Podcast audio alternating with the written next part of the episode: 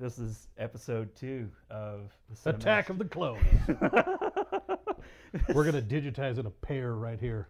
Post. Damn it! I forgot Look, to it's a paint the wall pear. green. Oh, there's a pear. It's floated. Look, I'm gonna slice it. But George, you could just have a real pear. No.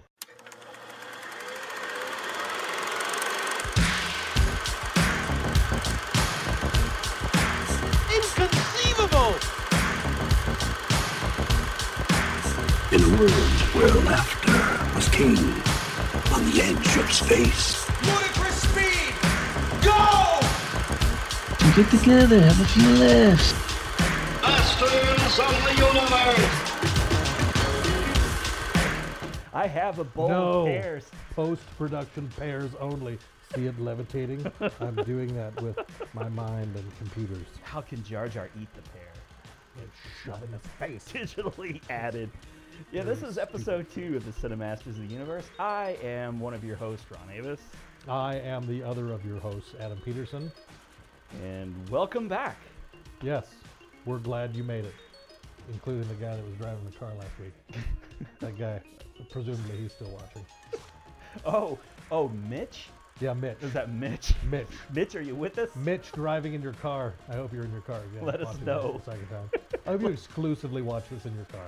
Let us know you're okay, Mitch. Yeah. We're very worried. Send about us a you. note, a postcard, if you will. I would like a I postcard. would.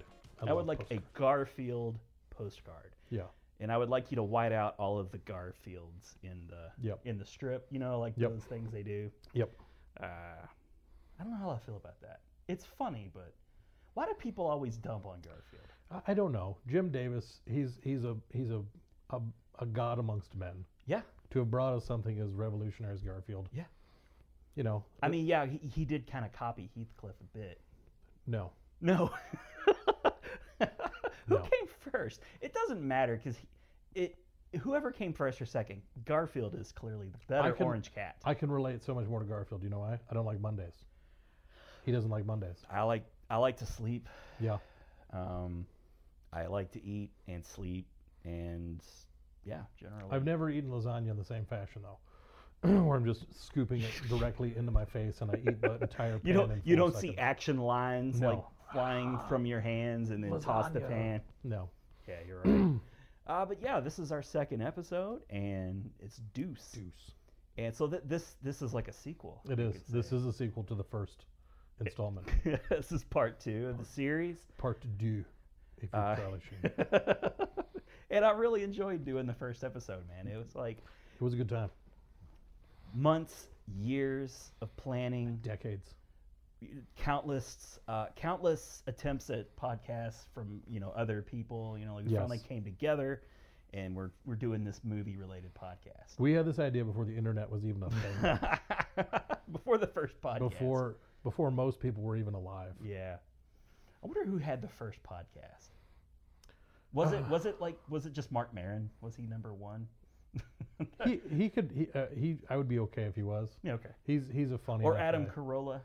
He's been around a while. Yeah, Uh, he, Kevin Smith and Adam Carolla are Yes. probably the very first famous podcasters. They came yeah they came on the scene pretty early, Pretty- pretty, quick. Pioneered it pretty quickly. Yes. Now and now everybody's got a podcast. Everyone. practically. You We know, I- have a podcast. we have a podcast. We have a podcast. I We're the mean, one millionth podcast. yeah.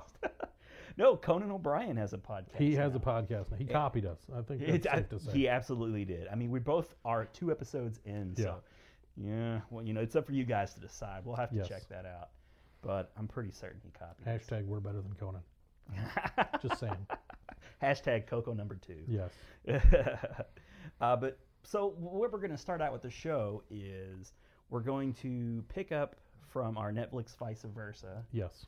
and we're going to review the movies that we had picked for one another, and uh, you know we'll both weigh in on the movie, what we thought of the movie. And hopefully, if you listened to episode one or you watched Mitch in your car, episode one, Yes.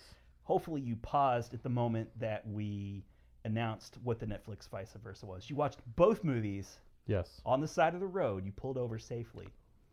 Exited. Perhaps onto some sort of rest area, mm-hmm. you know, or a, uh, a 24 hour truck stop, somewhere that you could safely watch both of the films. Someplace you could grab a burrito, Yes. a microwave burrito. Or one of those uh, rolling meals that they have in gas stations. They just put a whole meal now. It used to be like, oh, we got hot dogs. It's the whole meal now. It's like literally. I mean, you, it's you could put. They had. I mean, for Thanksgiving they had a hot dog that had all of the everything and just and it just on a roller, and just that's how. they Oh do it. wait, I'm I'm I'm not I'm not understanding the concept here. Gas stations put entire meals into a hot dog now. Into a hot dog. Yeah, there's so they like, just here, stuff just- they just stuff like the the vegetables into the just hot they dog. just put it all. Just because you know they have the freshest vegetables at the gas station. yes, they do.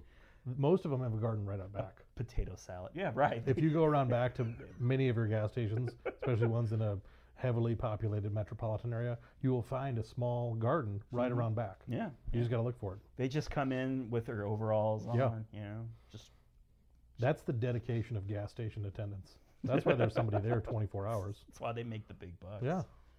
Tending the garden at a gas station. Um, but yeah, so yeah, here here we are. We're gonna review the movies and uh, show whose movie should we start with? Um, let's, we can flip a coin. Here, Called it. And tongues. it's you. Okay. You're going to have to put that quarter in post production. I'm not Lucas. I said I didn't paint the wall green. That's all right. I'm all out of green paint. Lucas bought it all. Okay, so yeah, we'll we'll start with my movie, which well, is that the movie that you assigned to me? We'll just say that. Oh, yes. I, I, Okay, so There were so many more questions. Oh, Adam assigned Moon to me, yes, Moon. uh, starring Sam Rockwell, and uh, so th- this was a movie that I was pretty. It, it was an indie darling. I feel Yes. like. Um, and I, I like to catch indie darlings as much as I can, but I, I gotta hit the big budget movies first, Yep. and then I gotta I agree. hit I gotta hit those m- m- you know smaller budget comedies. I got of course I gotta I gotta watch the animated movies with the kids. I don't always have time for the the the uh, you know can darlings, you know the Yeah. independent film darlings, and this is just one that's that slipped by my radar. And it's what it's going on ten years old by now, so Something like that, yeah. It's been around for a while. I'm just gonna come out and say it. I loved it. I thought it was really, really good. I, I didn't know what to expect with this movie. Uh, it has a really plain uh, poster. It, Yep. it- it's just. I think it's just like a black, mostly black poster with a small. Is it the? Is it Earth or is it just the moon? I think it might be just the moon. Yeah. And, and I think Sam Rockwell might be like a small, Small. a small miniature Sam Rockwell. So they're really pushing that Sam Rockwell's in this movie. Um, but I did not see it coming r- right away that that he was. And you know, spoiler alert, you know, It's been around a decade. yeah, okay? you've had an opportunity. He's a clone. He was a clone, and and I it, I loved it. I, I like I like it when I'm taken a little I'm taken back a little bit. I was not I was expecting a twist, but that's not the kind of twist That's I not- thought. yeah. You know, when you start talking about clones, you start thinking big budgets. Uh, you start thinking Arnold Schwarzenegger, possibly George Lucas Yes. many green screens, but this movie was probably done on the cheap. It looked expensive. Yeah. They did a really good job with with the environment of the moon, uh, the the big vehicles that he was driving, Yep. uh, the technology in the moon base. I mean, you know, it looked really really good. I was really impressed with what they were able to pull off, and I see these movies with gigantic budgets like 150, and this didn't look much less than that. No. So, you know, hats off to whoever made the movie. I'm not Yes. sure who directed the movie. I want to want to pull up. Um, so when when he crashed, uh, going after the harvester, Yes. um, what what did you think was going to happen at that point? Like, do you remember? Um, I- I was, I, I was w- once once everything was in motion. I was, um, I felt like I knew or had an idea of, of where he was going to go. But one of the things that's fun about it is even having that in mind of, because it's that's one of the things anymore that's hard. And watching as many movies as I do, is it's hard to find something really new. I mean, just something like, oh wow, I didn't see that coming at all. Like Yeah. totally. So it was one of like, I, I wasn't sure because it, to me it felt like um, at that point in the movie, it was a choose your own adventure, and I had kind of A, B, and C plotted out in my mind. Like, okay, you could do this, or, but it was it was always nice because it felt like every time they chose something, it was something I, I wasn't. It wasn't like it blew my mind, but it was like, oh, I w- I wouldn't have necessarily thought that was the next step. I Here, wouldn't- here's and uh, by the way, the director is Duncan Jones. He directed um, w- the Warcraft movie, Yep. so they gave him a big budget there. He did mute too, didn't he? He did Mute and he did Source Code, Yeah, good flick. which was pretty neat. Yeah. Um, and I, so those those are like his major movies. So here's here's the thing about Moon that really misdirected me was there was do you remember the scene where, you know, he's he's nearing the end of his contract. Yep. I want to say it was like three years, Mhm. and he looks over. I think like on a couch, he sees this spooky looking girl, Yeah. and I was like, "Oh shit, is this a horror movie?" Um, and and they don't. I don't feel like they really ad- started addressing that until much later. Like it Yeah. starts it starts coming into focus that she was just sort of, I guess, you know, the the memory Yeah. uh, implanted into his consciousness, and of course, you know, he's he knows at this point he's a later in the movie he finds out he's a clone very heartbreakingly because he Yeah. calls you know he's the, c- the clone has this life expect a life expectancy kind of like in blade runner you know Yep. they expire and uh, i mean th- so that you you know he's he's just he's he's looking terrible he looks He's like he's in falling the la- apart. final stages of cancer He's basically. falling apart. and uh, you know he finally makes it out to the edge he can get you know to where he's not blocked Yep. by the scrambler makes the call and his daughter answers the phone as like a teenager Yep. so it's not even that far in the future. See, I thought it was going to be one of those deals like in Interstellar, Yeah. you know, where like they would be really old. Yeah. But it really was. She wasn't even so. He he was only probably like the fourth or fifth clone. Yep. So I thought that was an interesting choice. It was. It was. It was nice that they didn't put the whole thing beyond the reach. Like it kept it kind of contained in this Yeah. this capsule where it's like, okay, I mean, in talking to his daughter at that point, it was it was shocking enough to know that there's a, a realistic span of time that had passed. Right. But it wasn't like, oh no, that was my grandma. Like that would have Right. that would have almost been like, wait, what? It's this is so out of like it made it more. It felt like it hit home a little bit more. Like oh wow, Yeah. this is just this whole production, this whole cloning thing is really in its infancy for this whole operation. Yeah. Um, and it was just it was interesting in that. the new clone that they activate, um, you know, obviously played by Sam Rockwell as well. He you know he ends up going back. So he Yes. gets pretty much the full three years. Yep. assuming he makes it back. And I, I like to believe that he made it back.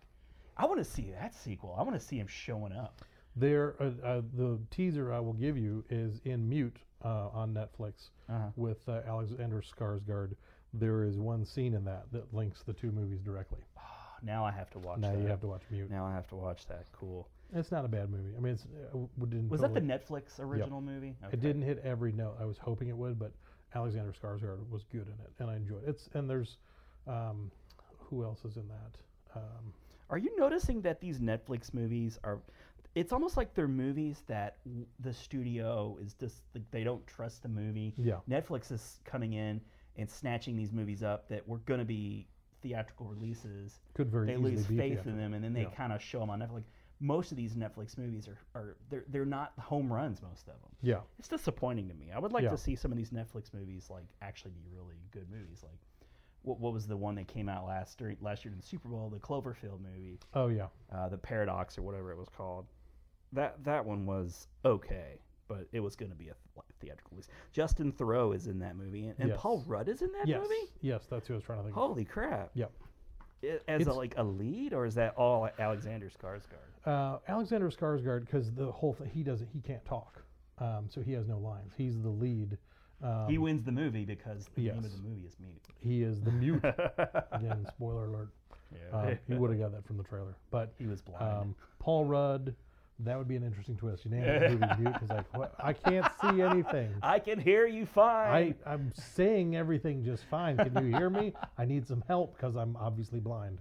Um, and I close my eyes there for dramatic effect. um, Exactly, that was good. To highlight the blindness. and so you're you're gonna you Yeah. know, that was a more visual- pantomiming. That was a visual. You're missing out if you're just listening to this. You should be watching this in your car, seeing these Yeah. this wonderful visual. if you're at home acting. and it's the evening or you're just home, go out to your car and sit in the car and watch it from there. the acoustics are fantastic. we're the number in one your rated car. podcast to watch from your Yeah. car. That category alone, we take the gold. we every got it. I'm gonna do all of all of the uh, tagging for the Yes. episodes. I'm just gonna put car in car, riding in car, Yeah. listening in car, listening on the side of the road in car. It's like comedians in cars getting coffee, except you're the one in the car, Yeah. and no one's drinking coffee. and it's not a very interesting car, And, let's uh, face it. We're not comedians. You're probably driving like a, a Camry. A No Yugo. offense. A Yugo. Ooh, a Yugo. Ooh, gosh. Throwback to Drowning Mona. All the cars were Yugos. Uh, but so mute. Uh, that that that's a, r- a recommend. You would say if you've seen Moon, check it out. if if you've seen Moon and you like it, um, there's I, I, I don't want to hype up. It's not a huge payoff. It's it's a fun little. Uh, it's it's not even something you necessarily have to pay super close attention to because they they make sure that you notice it. It's not like oh look in the background. there's-" Okay, okay. It's like you you you make note of of the of the connection to it. Um, but it, it- that in Ah. and of itself doesn't necessarily um, l- lend itself to saying, "Oh yeah, you should definitely watch Mute if you liked Moon." Hmm. Mute's still watchable, but Okay. I wouldn't put it at the top of my list. I'll watch Paul Rudd in anything. Yes, I mean, he's he's the best. I'll watch him in anything that is being produced by, um, oh gosh, what's his name? Um, the famous comedy producer I have I have him in my Adam Sandler's old roommate did, you know, the th- the forty year old virgin and. Uh, let's see. Hang on. Hang if, on. you every- had, if you hadn't asked me, I would have I would have just said it because I could Yep. I could see his face. That's that's the tricky part of doing a podcast, you guys, especially if you're on camera. You Well, I'm a- instantly get stupider. Yeah, this is when we're like, there's a lot of pressure right here. You have you're forced to recall things. So, like Yes. when we're when we're working together at the Dairy Queen, Yes, uh, we just you know, boom, boom, boom. who was right in there. this movie? Who who was the 14th lead on that Bam, movie? bam, bam. Do you remember the grip? Can you remember the grip's the name? best boy. okay, 40 year old virgin, Judd Apatow. Judd Apatow. Oh, thank you God so much, IMDb. Yes, Mwah, the love you so internet. much. it's a wonderful invention. Check Thank it you, Al out if you Gore. haven't already. Super I don't know how serial. you got this episode if you don't know how great it is. Yeah. but, um, so yeah, moving away from mute back to moon. Um, so Kevin Spacey was featured heavily in this movie as the robot that could only emote through uh, emojis. Yes. which kind of cracked me up. Um, It's also the best way to have Kevin Spacey in a movie where you don't see him, but you hear him. point. Ah, Good point. And he's guaranteed not to molest any of the Yes. cast members as uh, a robot like that. Yes. You know, he didn't have any arms or legs or appendages. He was just No, it was Yeah. it was just the robot and just his voice. yeah. Uh, but you know, he, he was fine. He he didn't he wasn't super Kevin Spacey in that movie. Uh, No. Which is good. Yeah, which is Little good. Kevin Spacey goes a long way. Very little Kevin Spacey goes a long way. And uh, I, you know, I, I, don't, I it, it feels weird to say I enjoy Kevin Spacey in anything right now, but I, I thought he was fine in that. It, that's that's I think one of the things that's really unfortunate about the these revelations of people being scumbags is it, the what he's produced, the things that he's been in. I mean, the first one that pops in my head is Usual Suspects. Yeah. great. I mean, great movie, probably one of the best endings of any movie of all time, is directly contributed to Kevin Spacey. And it's one of those I'm like, I don't just like, ah, I can't like this movie anymore. It's like, no, he's a, you know, he's a scumbag, and I don't, you know, I'm not, you know, that's that's the whole thing that's hard. And a lot of times, because that bleeds over into like when these people start to open their mouths and talk about things, like, just go be, just go make movies. Yeah. Don't have opinions on things that will make me not like you. I, I Don't liked do him. Scummy things. I liked him in The Usual Suspects, but American Beauty is for me the quintessential Kevin Spacey. yes. I rule. You know, he was he was really good in that. Um, but anyways, moving along back to going back to Moon. So he was good in that. So, it- th- but this was just a Sam Rockwell acting toward a force. Man. Yeah. That he is was a his really good Castaway. actor.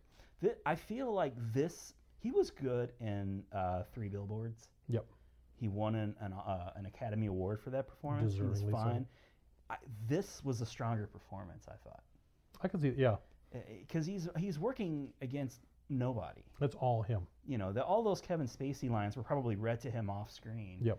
And you know, it was all filled in later Yep. uh, by Kevin Spacey. You you know, Kevin Spacey wasn't there. No. They didn't even have like a great actor to work off of. So No. it- it was it's just him. Sam Rockwell carrying this movie, and you know, and he got to play different versions of himself. Uh, you know, the, the one that had been there three years was kind of a Yes. little bit more. And I thought that was real interesting that they could be two different kinds of the same person. Yeah.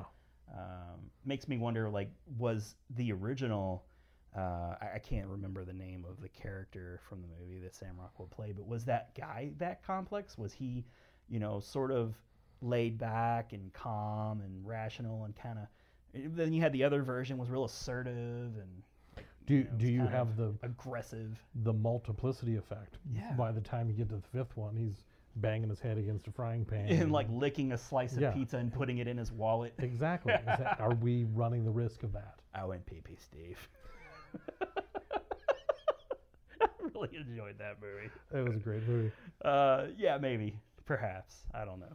But it was real creepy when they found it was like a horror movie. is They It found was. like the the uh, bin of of ready to go clones.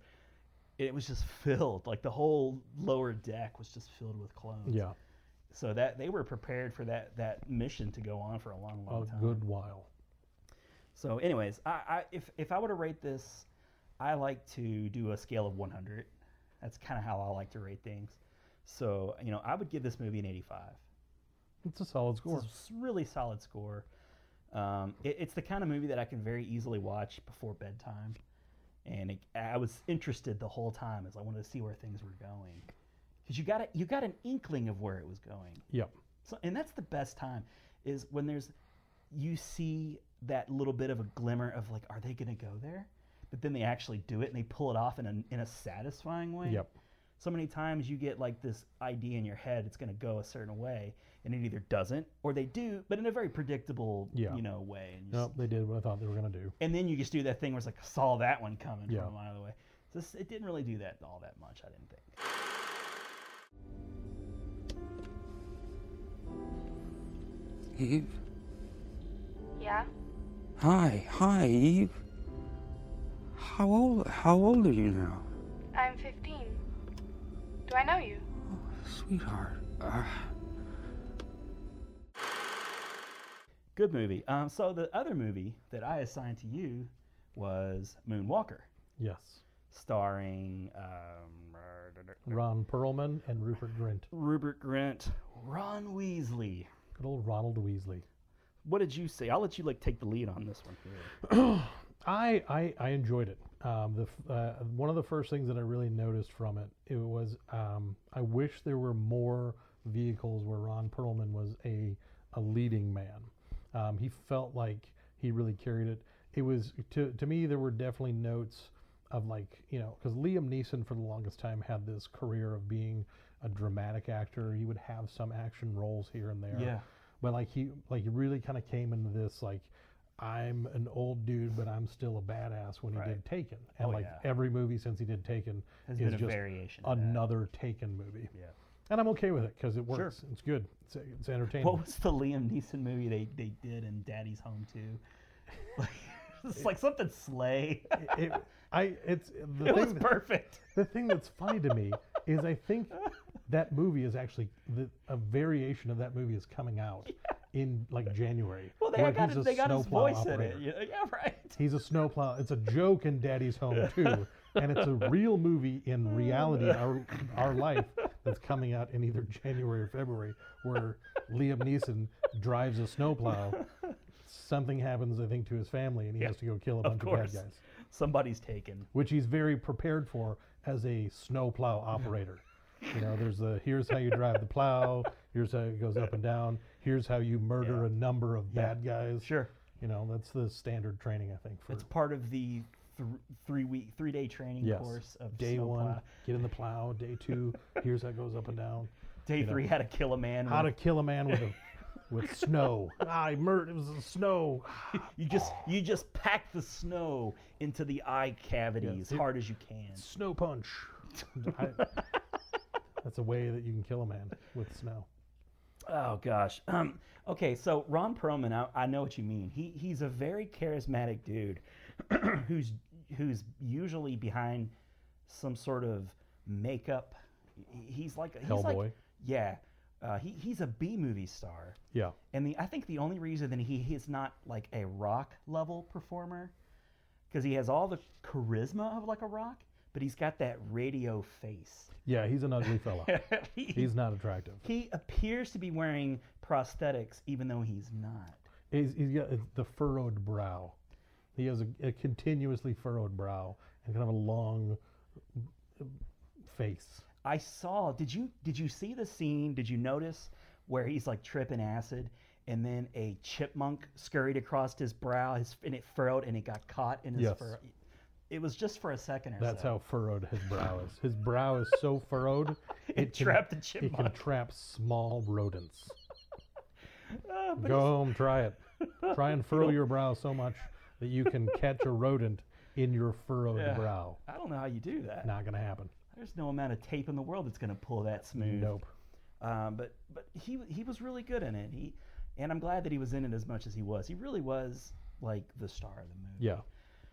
And um, this is the first time I think I've really noticed um, uh, Rupert Grint in anything after the Harry Potter movies.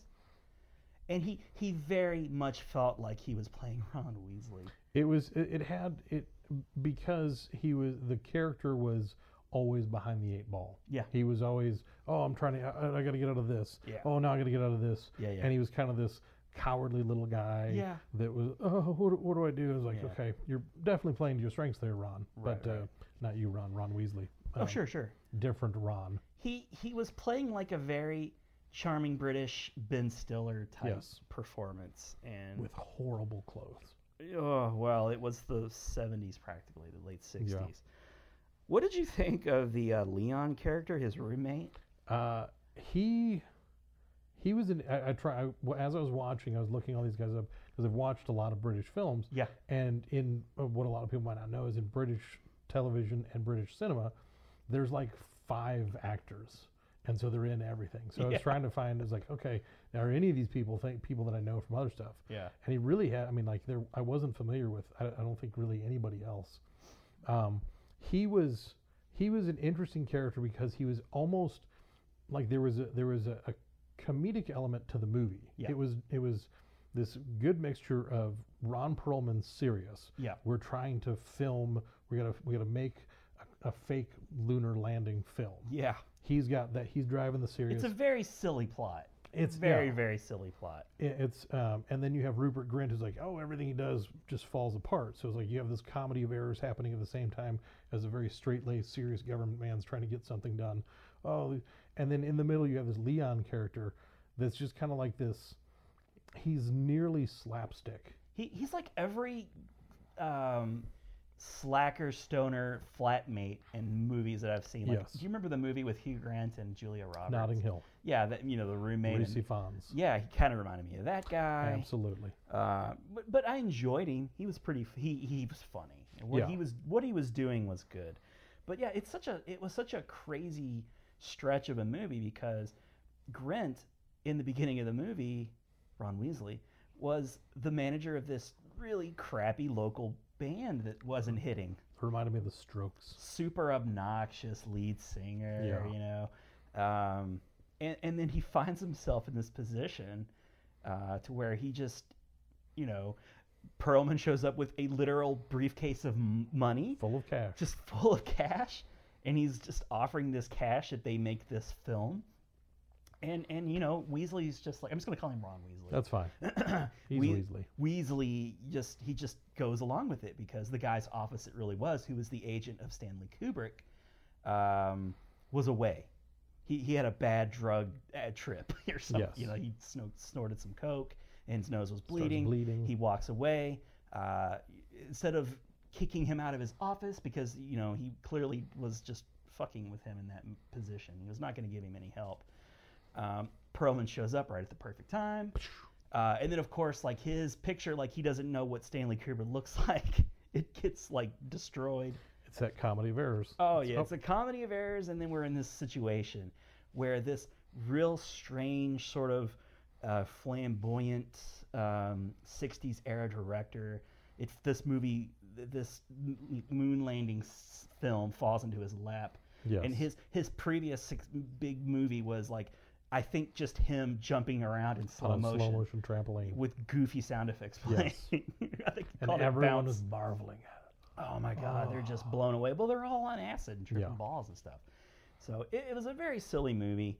Um, you know, I, what, how would you grade this movie? well, what I liked um, there, uh, I think when, when I when we uh, were talking about it uh, when at work at uh, Benjamin Moore Paint Store, um, when we were discussing the film Or when we were shaking the cans of Yes. paint. and putting the wallpaper books back on the shelves. Oh, there! I hate it when people get on all the books and they never put them away. Come on, man, put your books back. Hmm. Put it back. but anyways, I we digress. Um, there, there was there was a part, um, b- probably kind of between the bridge, between the second and third act, I would say, where it it faltered a little bit, but I, I liked at the end. The ending to me, the third act brings it all home because there was an element that reminded me of uh, British gangster films of the late '90s, early 2000s, um, Lock, Stock, Two Smoking Barrels, Snatch, Snatch. Yeah. those kinds of films The movie was violent. it it takes a really violent turn in the third act at the end, but it does so in that way that fits perfectly for things to work out for the protagonist. There are two or three just startling beheadings. Yes, In this, by way People- of shotguns. lose their minds Oh my God! via Like decapitation. it, it, it happened a handful of times, and it, it just, it startled me all- every time. It was violent. Yeah, they they were pioneering a new head being blown off with a shotgun technology in this movie. Can how many heads can we blow off feasibly? Well, even in the beginning of the movie, where he's he's you know he was in Vietnam, Ron Perlman's character, and he's he's having this horrible He's nightmare. having these flashbacks. Yeah, and he's they, you know he's like beating this you know fella, he's just like this this guy you know Vietnamese man, and like this the you know the camera kind of does like a rotation, and it it goes. It was a real interesting shot of seamlessly transitioning from the world of the Vietnam you know in the bush to his hotel room. So they they were doing some really interesting shots in this movie. yeah. It's worth seeing. I, yeah, I would, I would definitely, I would definitely say it's worth seeing. I will say I nodded asleep at one point in the movie. There, the I think the the only thing it might have been the part you're talking about. that's that's where it felt like it dipped a little bit and that's the o- i think that's the only thing that i would really i would knock it for it it, it doesn't grab you and keep you the entire time um, but it, it does do a good job of you know starting out a good story putting it together they kind of you know dance around a little bit to where it, you can get distracted but then they bring it home at the end They really ni- they stuck the landing. they though. stuck they stuck the landing If no you pun stick intended around, yeah. lunar the landing lunar landing. yeah, they, I, I thought that it, it had a. It's a very worthwhile movie. It- Yes. It had a good ending. Uh, the the scene where you're saying it kind of turns into that like old 2000 style like British gangster type. It, it really does feel that way. yeah Um, which is odd because it's Hellboy and Ron Weasley. yeah and I, Who'da I thunk? don't really know who else was in the movie that I can think of. Uh, but you know, good one. movie. Wha- How would you rate it on your scale? Wha- What's On- your scale? on How my do you like to scale? rate movies? Um, I, I'll stay with the same scale just Okay. for continuity Okay. because we don't want any continuity errors. No, we sure don't. That's not us. That's a movie joke. Continuity errors. I will give. I will give this. Um, let's see. I'll give it. I'll give it a, uh, a, s- a seventy-two Hmm. out of hundred. that seems like a really fair grade. I, it's it's it's one of those. It's it's a it's a solid. It's it, I would seventy-two. I mean, on the 72 old scholarly scale, that would be a D. Yeah, But, I think you know, nowadays on a it's movie C. scale, that I think this is good. Yeah. You know, yeah. that, that's that's a good score on a movie. Scale. yeah. I feel like on a movie scale, if you go 100, 60 is good. Yeah.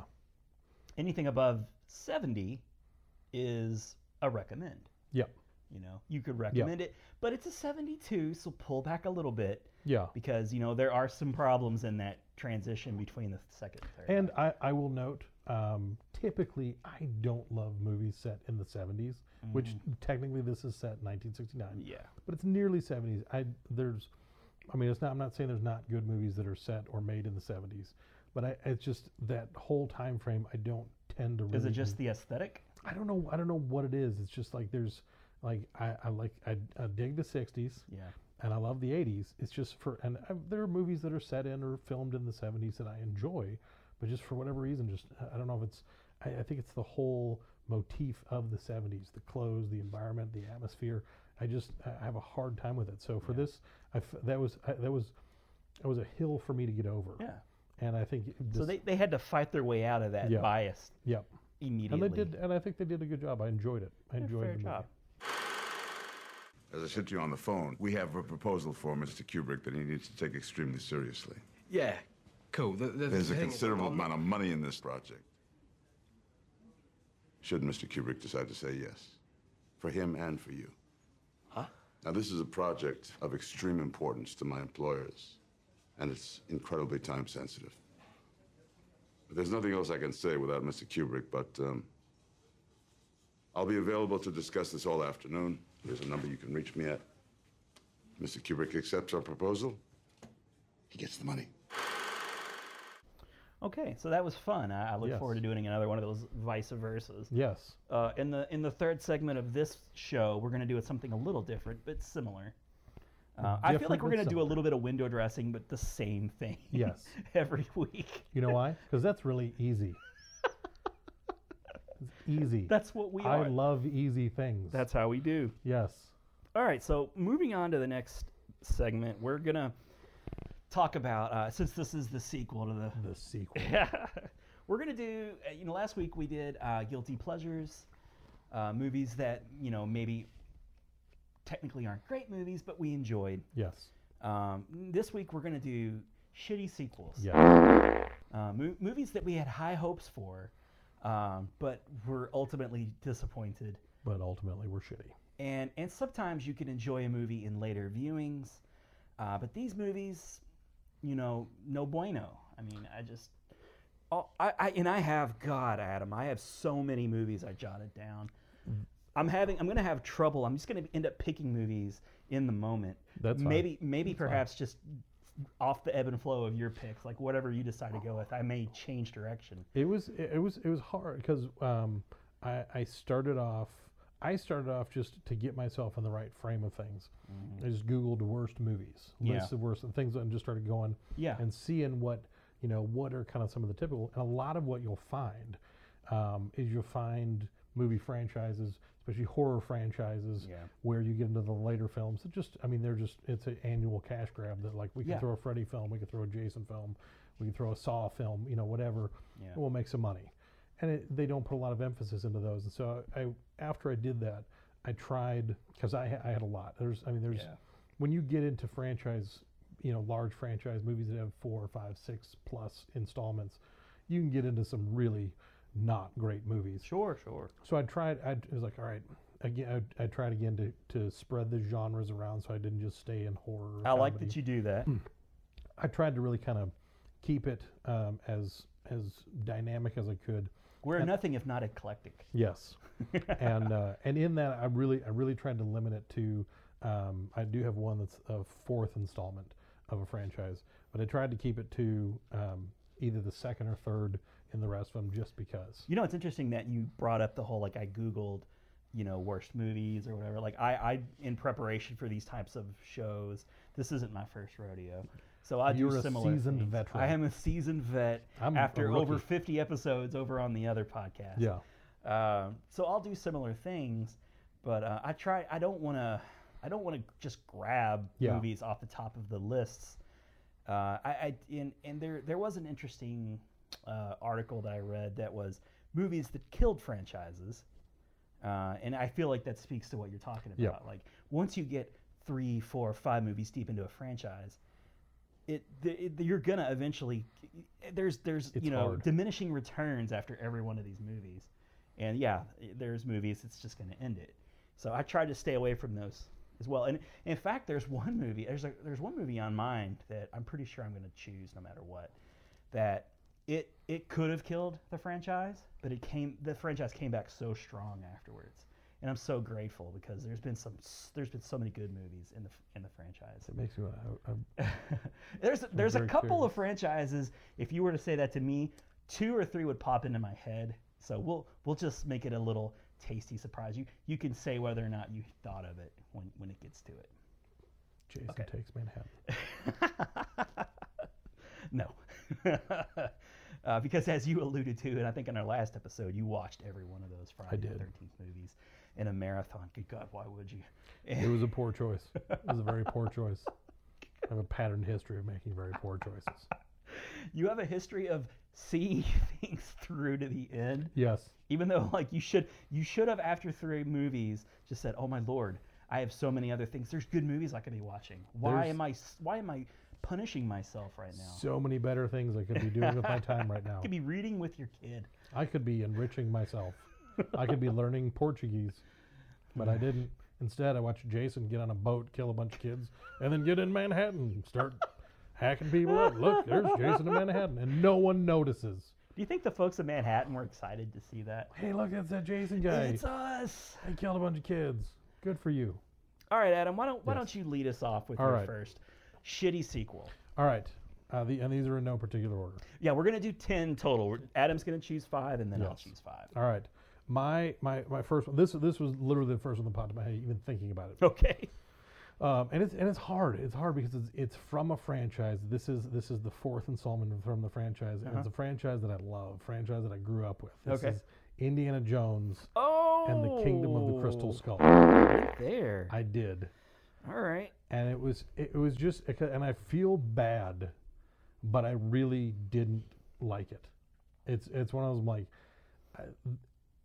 I, I I had such a such a fondness. I saw Indiana Jones and the Last Crusade in theaters with my mom. Loved that movie. Oh yeah, that would be a great watched memory. all three of them so many times, and then like, oh, Indiana Jones is coming back. I'm like, oh my goodness, we're gonna get another Indiana Jones. And there was like a period of 15, 20 years where they would they were teasing Yeah. Indiana Jones coming back. I remember going back to the late nineties. Yeah. Them talking about making a comeback.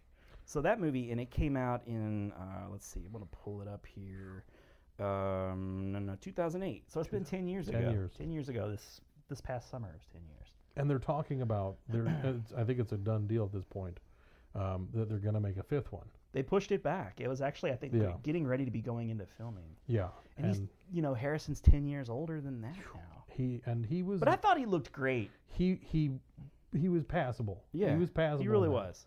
Um, it, and it's, uh, that's one of the things, kind of what makes it harder as a franchise goes on, is so many characters from the original ones. Mm-hmm. Um, uh, who is the who's the square little guy that uh, would would um, run around with Indiana Jones? Um, Short round?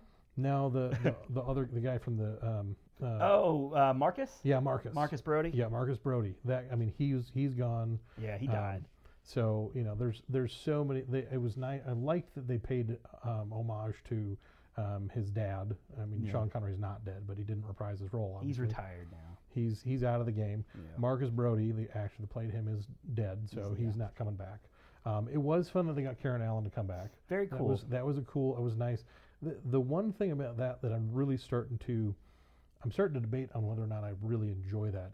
Is there's so many of these movies. I know we've talked. Star Wars has been doing it. Um, uh, the Jurassic Park franchise has really done that, has Mm-hmm. relied heavily on that in their kind of next go around. But all these movies that were great decades ago, bringing back characters from the originals Yeah. to make you feel that nostalgia and want to see it. Yeah. Because you're you want to know what happened. Um, Exactly. And it was, I, I liked Karen Allen's performance in it. And I thought that um, um, Kate Blanchett as the as the villain, she, She was very interesting. she was a compelling enough villain. It was nice they kind of switched it Yeah. up. They were still, I think, if I remember correctly, they were still some kind of Nazi faction. oh yeah. yeah, But yeah. They're, he's forever fighting Nazis. Um, but it's it's one of those like The fallout of the Third Reich. ah Nazis everywhere. Because it was set in like the 50s, right? Yeah. Yeah. so. Um, but it was you know hey those Nazis are still trying you know they, we had they lost the world wars Well, the thing that they were probably really counting on was that Shia LaBeouf would uh, kind of carry the franchise ahead. Yeah, and he just it was like the, his his whole character. Uh, I mean, they they were banking. It seemed like they were definitively banking on Oh, yeah. his uh, prowess in the public eye at that point. Well, he was in three successful Transformers movies. Yeah, he, he- could carry. He could kind of not carry a, a friend. Like the Transformers is what carry the franchise, Yeah. but he he he can he can be that guy. He can be like your Steve Gutenberg. yes, You know, he, he can he be is a, that he's that a very character. valid Steve Gutenberg. I don't mean that in a in a pejorative way at I all. look forward to seeing Shia LaBeouf in The Big Green too. don't wouldn't you love to see him as the new Mahoney in a police academy? I would actually enjoy that. I'm not. I, I, I would actually enjoy that. I could see Shia LaBeouf as the Mahoney. I really like Shia. There's- LaBeouf. I even really dig him in these like weird roles that he picks nowadays. Yeah, he just he went out he went off the deep end, and that's one of those things you can't do if you want to be a prominent. Well, he was like publicly butting heads with Michael Bay. Yeah, he was, and then he was just doing weird stuff. Yeah, he was. He was doing. He weird was like, I'm stuff. gonna do weird stuff because that'll get me attention. I'm Like, gonna you- wear a sack on my head and then tell you not to pay attention to me. You already have everyone's attention. Why do you need more? What attention is it that you're not getting? Yeah, he's Uh, a b- bizarre actor.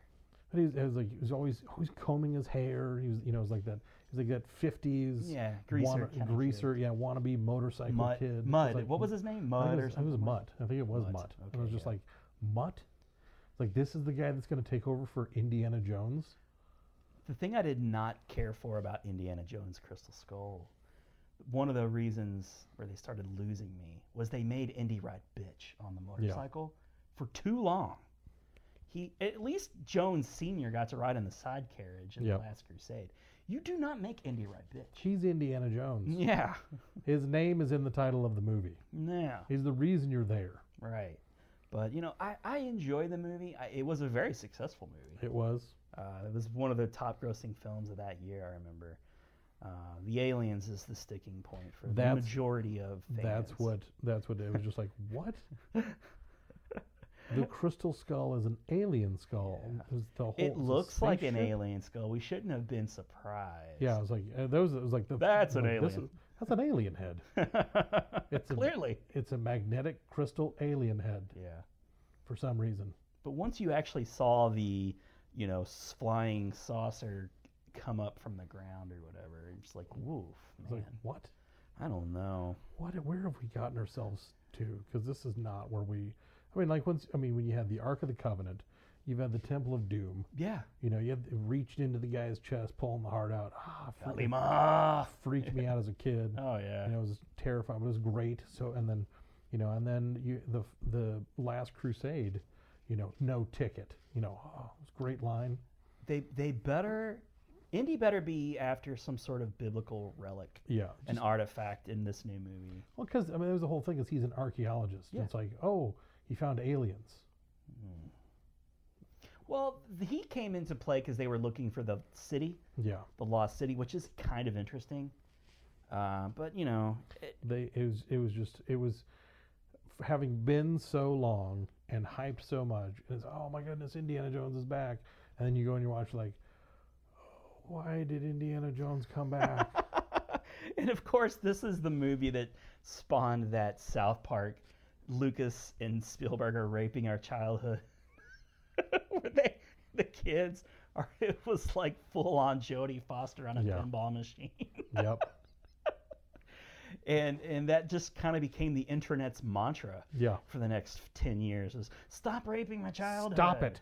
ouch so i don't know i liked it okay i, I hated those ants Oh yeah. i did not care for the scenes where shia labeouf is swinging from vine to vine it just is like oh lucas cut that out There there were not enough really great positive notes to overwhelm the fact of how I did many like the missteps. refrigerator scene though. I know people That was- hated that. I, I, I read all the time people saying how unbelievable that is. The, But- the opening to the movie, that, that whole sequence, that whole opening sequence, I loved. I thought was fantastic. Yeah, that looked very uh, believable. Yeah. You know, because it was a callback to Raiders. You know, they're in that, you know, mysterious storage big warehouse. or And they even whatever. have when they're you know driving around there, you know he's trying to get away from the Nazis again. Yeah, yeah, they yeah. have that cut that scene where they goes, oh look, the box is over. Oh, it's the Ark of the Covenant. Yeah. it was a cool little nod back to It, that. I it was a liked that. strong start. It was, and then it just Yeah, it, it unraveled. Okay. so that is my that was my first shitty sequel. Excuse me, Dr. Jones. Yes? Um, I just had a question on Hargrove's normative culture model. Forget Barbara. Read Ver Gordon Child. I'm diffusionism. He spent most of his life in the field. Want to be a good archaeologist? You gotta get out of the library. Okay. My first shitty sequel is also one of the worst movies ever. So it carries two. It, it's got two things hanging around its neck. and that is the 2003 comedy Legally Blonde 2, Red, White, and Blonde.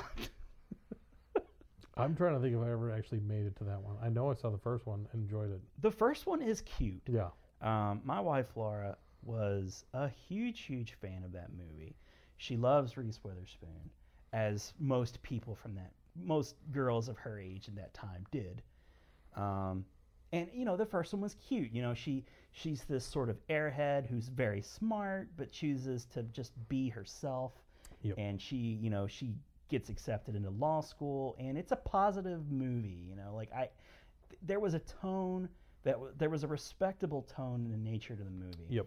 But in the second movie, and I won't, I don't want to spend a whole lot of time because I, I only saw it the once and was it was one of the most miserable movie going experiences ever for me. If I had, b- if I was by myself, it would have been the second movie I ever walked out of.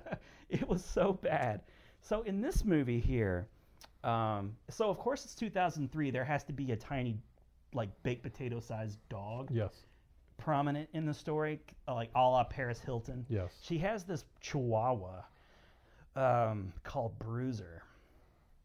And uh, she's this successful attorney. It's a continuation of the first movie. And she's going to help her dog, Bruiser, find his mother. That is an interesting direction to take anything. This whole movie is about the dog.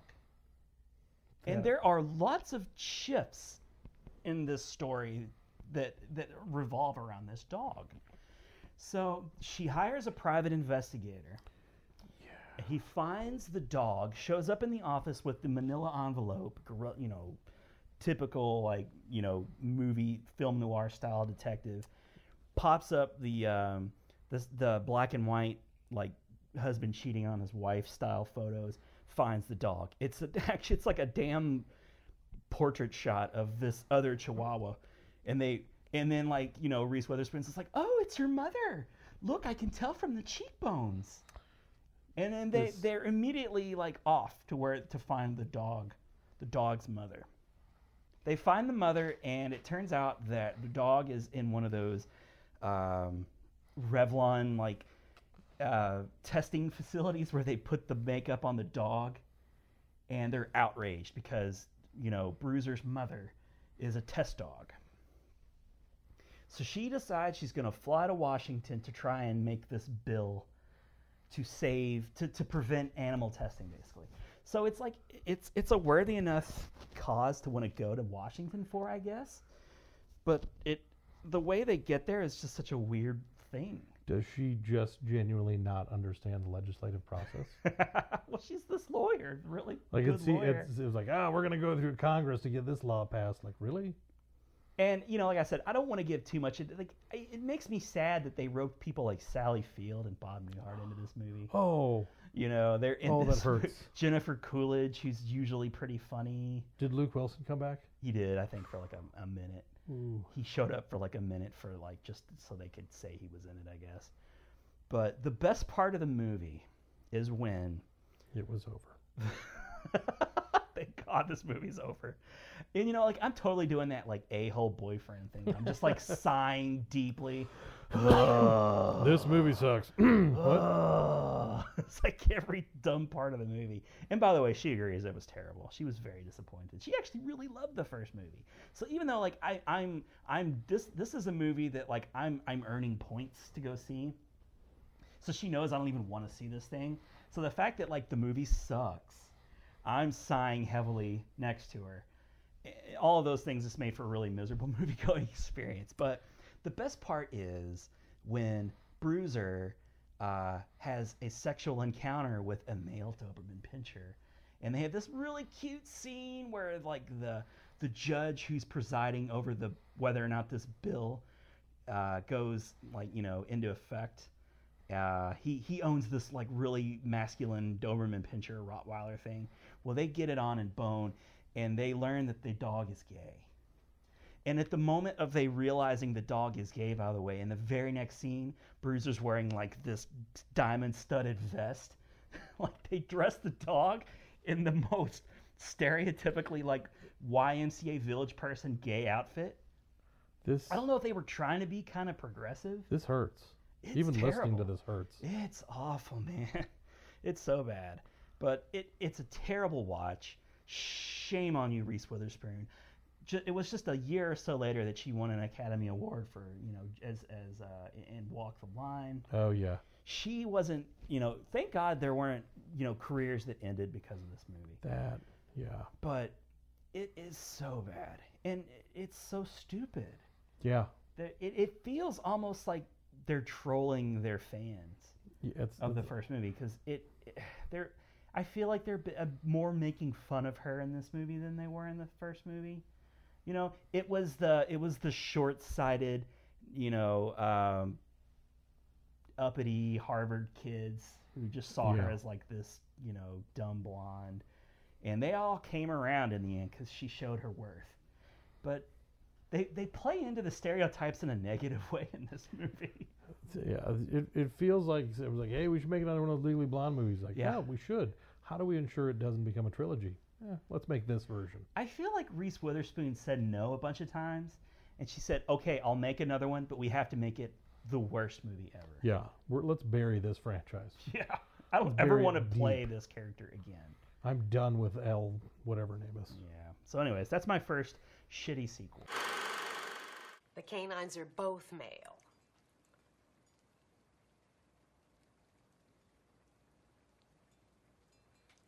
Your dogs are gay.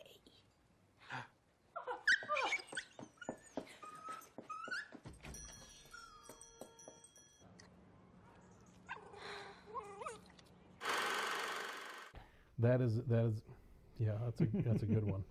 Okay, All what's right. your second shitty sequel? My second one. All right, I did I did bounce over to uh, to horror, and there's there's a lot there's a lot of really bad horror sequels. oh yeah, Um, there and is- and that almost makes them good.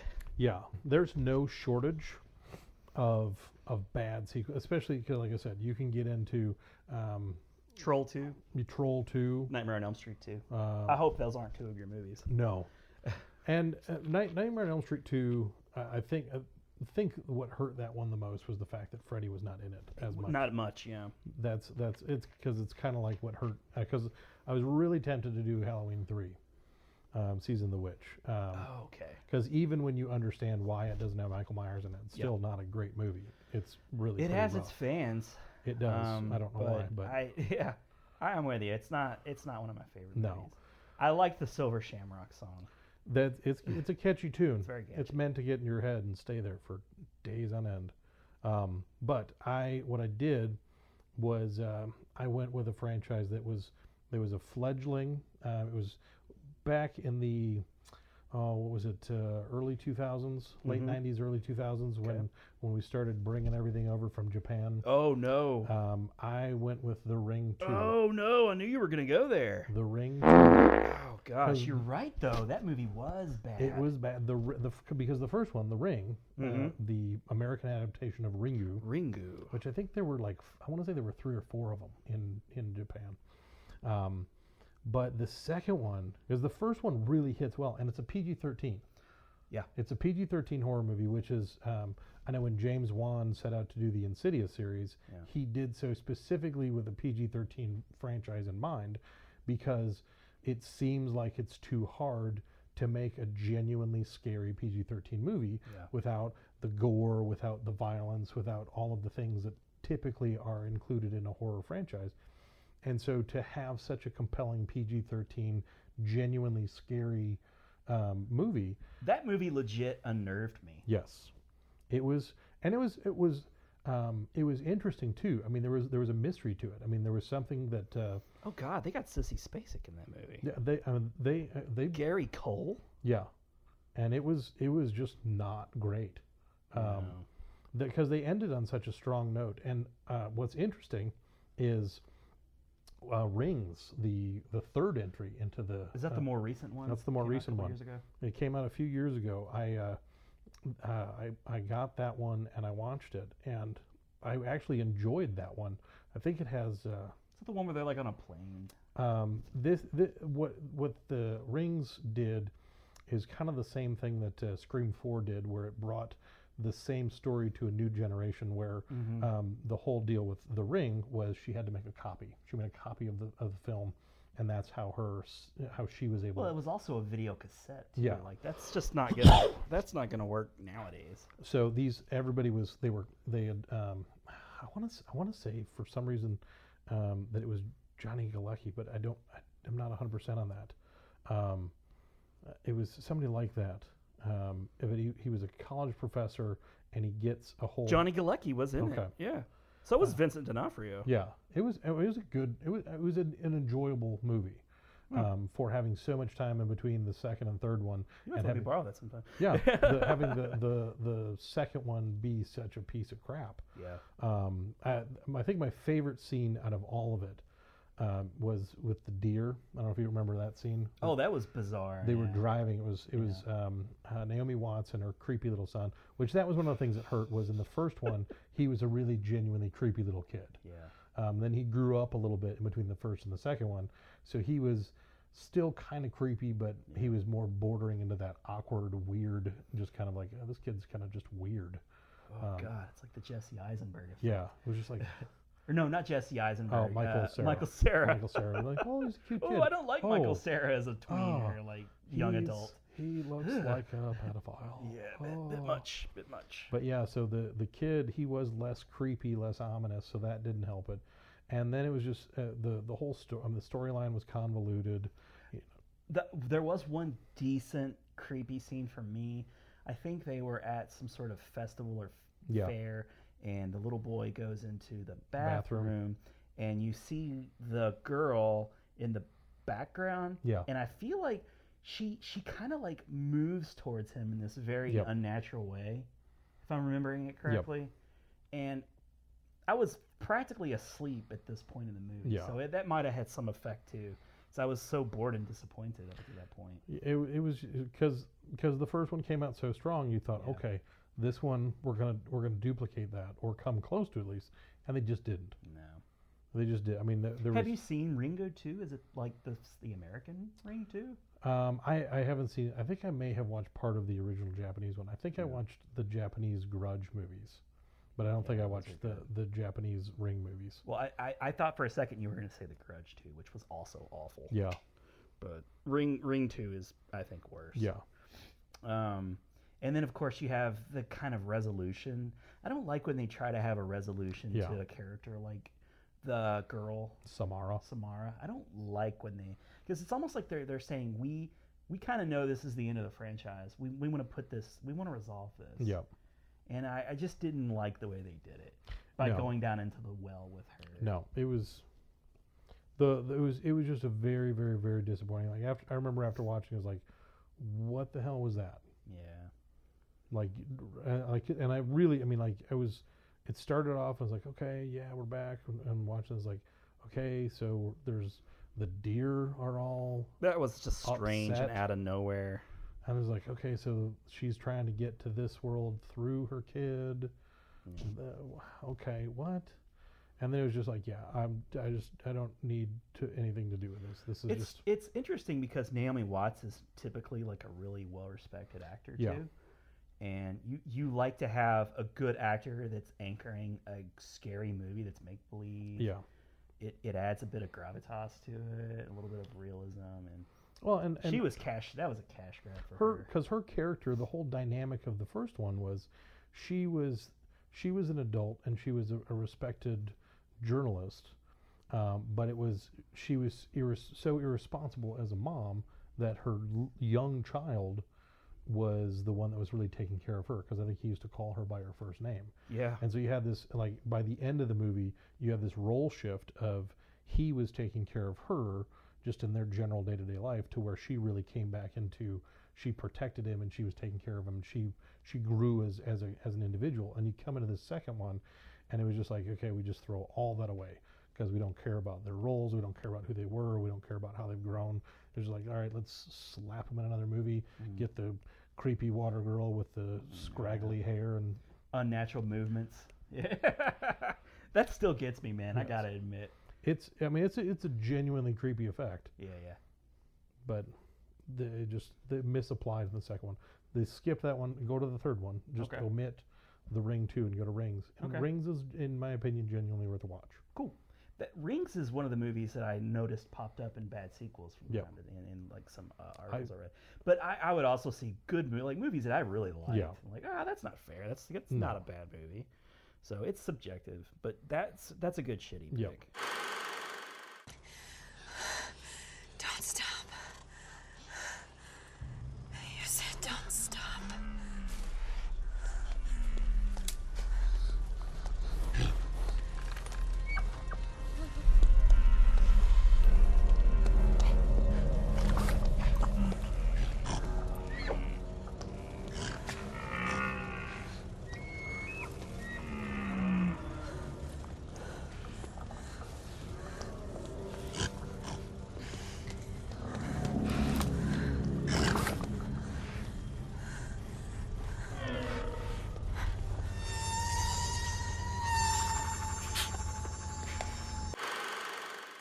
I agree with you there. Not not a fan of that movie, and it kind of killed the franchise. Yeah, Okay, is it my turn? it is your turn. Numero dos. Let's see. Do I have any horror movies that I could counter that with? Mm, I, I, you know what? Because of what we talked about, like it's so easy to pick on Yeah. horror movie. I think I just sort of avoided them. Okay, so my next shitty sequel is going to be um, Alien Three. Okay. Alien Three, the third movie in the in the series, obviously Alien Squared. Um, I, right off the bat, they kill Newt and they kill the um, other guy. Yep. And what the f? Why? Why would you do that? It's such a weird decision. And you know, you you had all this emotionally invested, like that great escape in Aliens. Alien and Aliens are two of the best movies in their respective genres Yeah. ever. You know, a- so Alien had Alien Three had, s- had so much to live up to, and it was David Fincher's first, First, movie yeah. as a director. And Oddly, I enough. hate, I hate that his name's attached to it. He- it smacks of like one of those deals where he he probably had a vision, and the executives were like, "No, this is Alien." You know, you're, you know, we like the way you shoot things. You light it, Mr. Director Man. We're, we're going to tell you how this movie's going to go.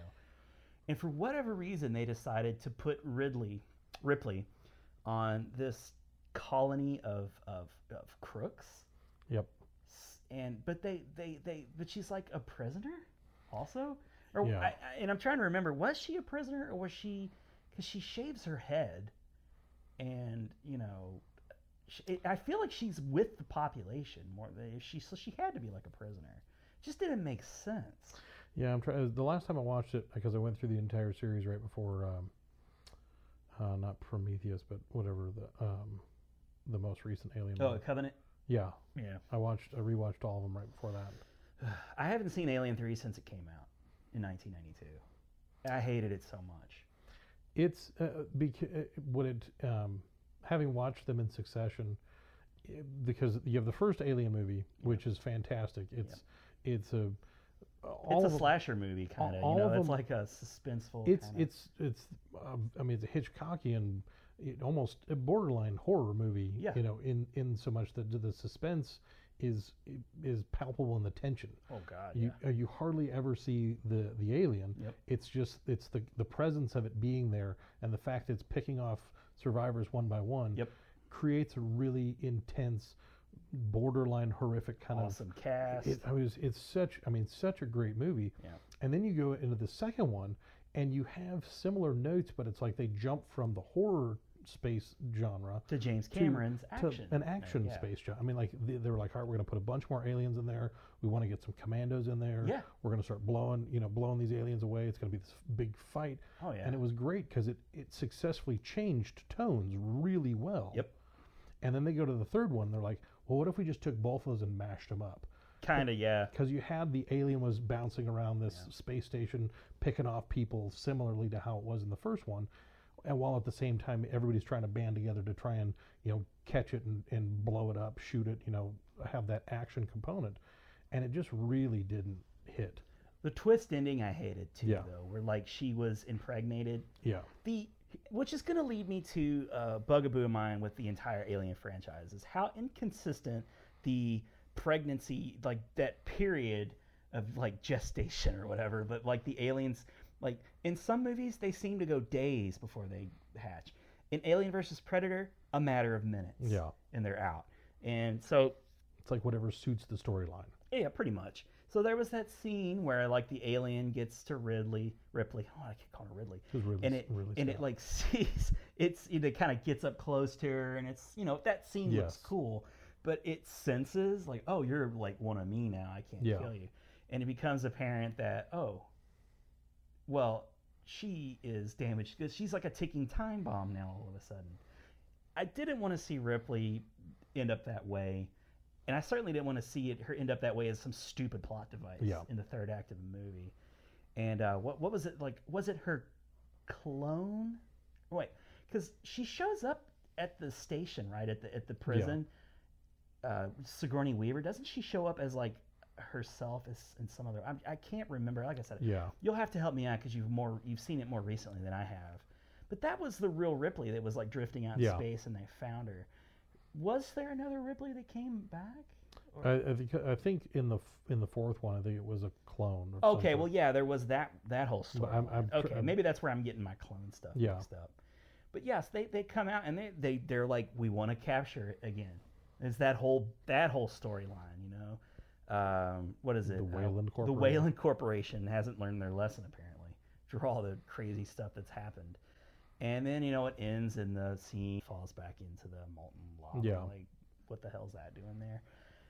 I, I know you just wanted it to be like, well, that was really like fans really seem to like that scene in Terminator Yeah. 2 where Arnold did let's the thumbs do up, that. Except it sucked. Yeah. So I, I don't even you know I, you could speak to it more than I like Charles S. Dutton. I think Yeah. he's a good actor, and you know it was a very British, very English cast Yeah. as well, so that could have been good. Uh, but I, I really didn't care for the alien itself. Like it was like a dog-like creature Yeah. didn't care for that and it, it was utilizing like this weird kind of first person uh, Yeah. perspective camera trick where it's like you know they're they're it's it's in those you know cells or whatever those tunnels and Yeah. stuff There there was just there was a lot a lot of notes they tried to hit and they really didn't hit on any of them. no That was, that was what. and they kind of killed the franchise and then they they tried to get they they rolled Sigourney Weaver out one more time with with Took it resurrection one step further. and that was really bad Really too. bad. oh god That made it even worse. so I don't know They're- Alien Three is where the franchise should have died, but it's like it was instead of just putting it out of its misery, they let it kind of fester out in the field for a couple more days before they shot it. Well, it's too it's too legendary of a, of a property that people are going to keep trying to make it right, Yeah, and I think they will one day. I actually liked Prometheus. I thought it was an interesting movie. they I didn't like Covenant. they they're it's uh, they're taking a similar story in different directions. That was that was one one of the things with Covenant that I didn't care for was th- uh, I just from the onset, you know, like oh well, you know things things have gone awry. Well, well, this is what we were gonna do. I'll make an executive decision. Let's go to that planet. Yeah. we've done no research. Yeah. like hey, let's as soon as we get off the spaceship, let's just not put on spacesuits. No, yeah, uh, there, there's a whole It- none of it makes any sense. it's one of the those. stupidest spaceman ever. yeah, because you're like okay, But it did have Danny McBride. It in did. in a cowboy hat. I wish he'd been just a little bit more Danny McBride, but I was happy that he was there Oh, nonetheless. Tennessee. yeah, he was great. We we could do a whole podcast on why that movie was stupid. Yes.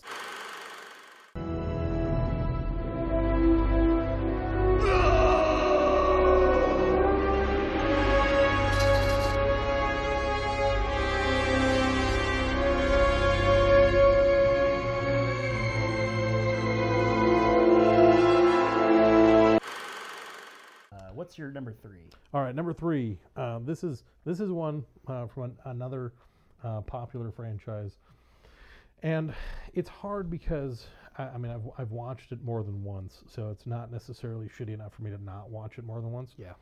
but it is definitively the weakest of the entire franchise, and it is it's my it's my comedy.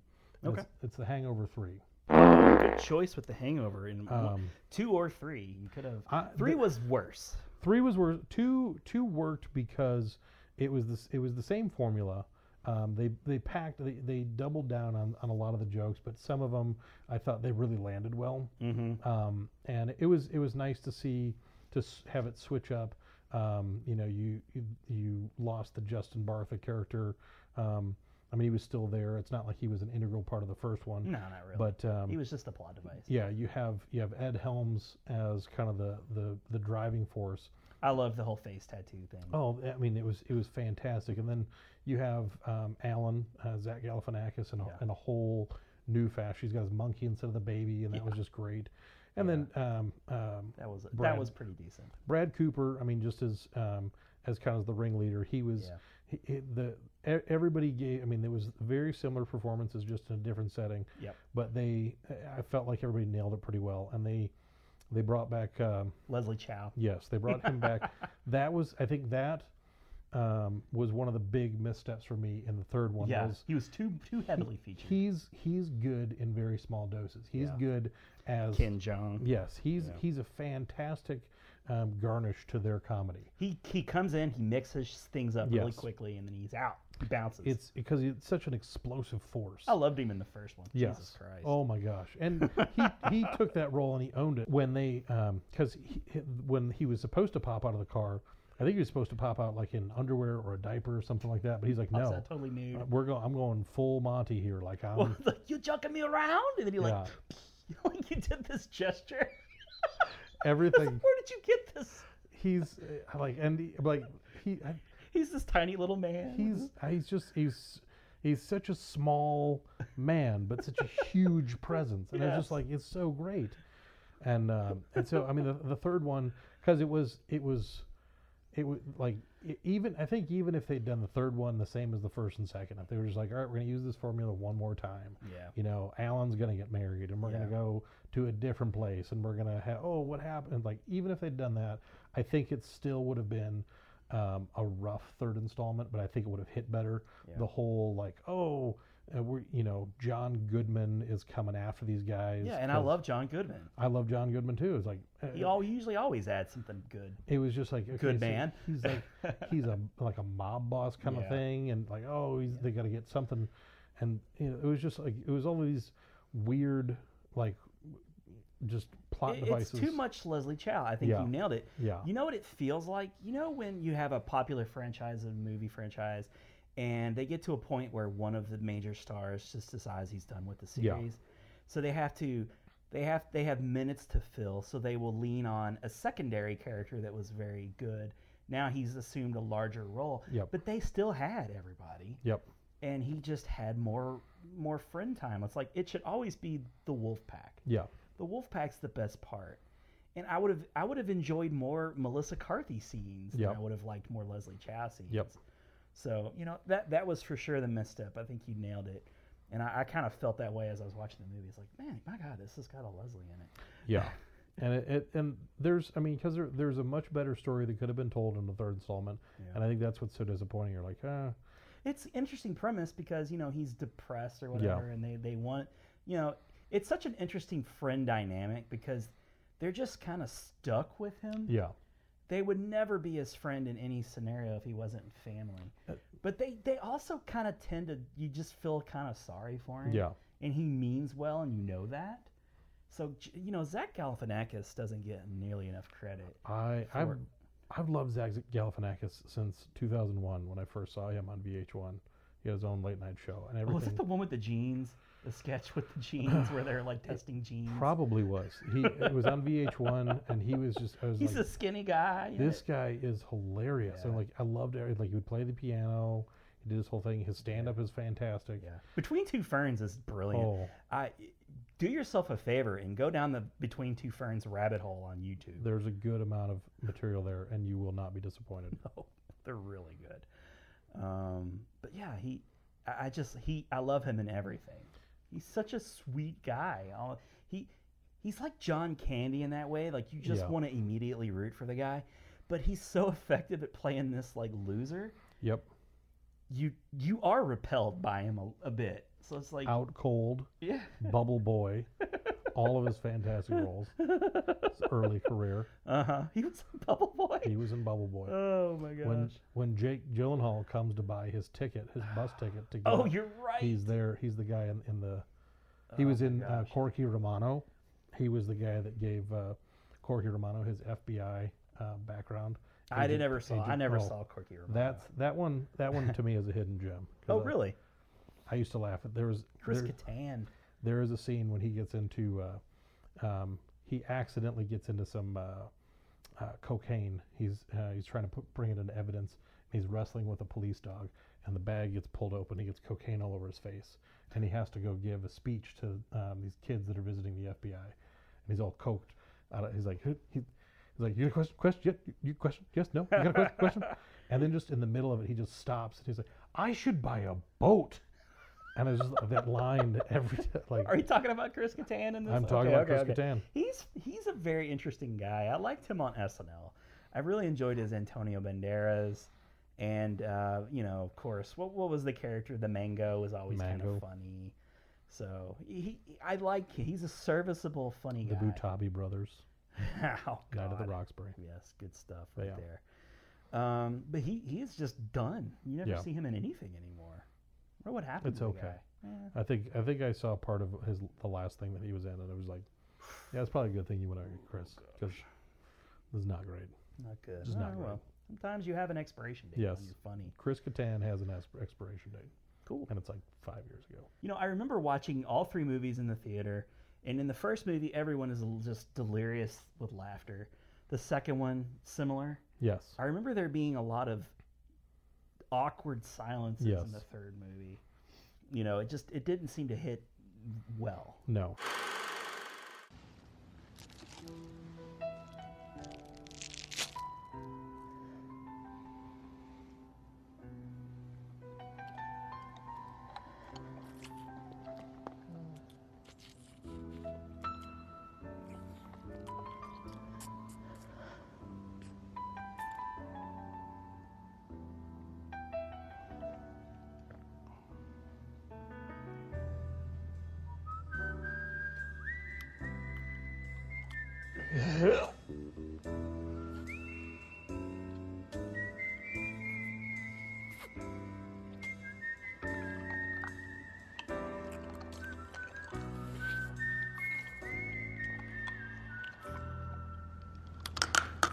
We gotta go. We should go. Yeah. Yeah. Okay, next shitty sequel for me is what are we gonna go with here? Um, I'm sorry to bring Transformers into this. I was I was kind of waiting for when you would.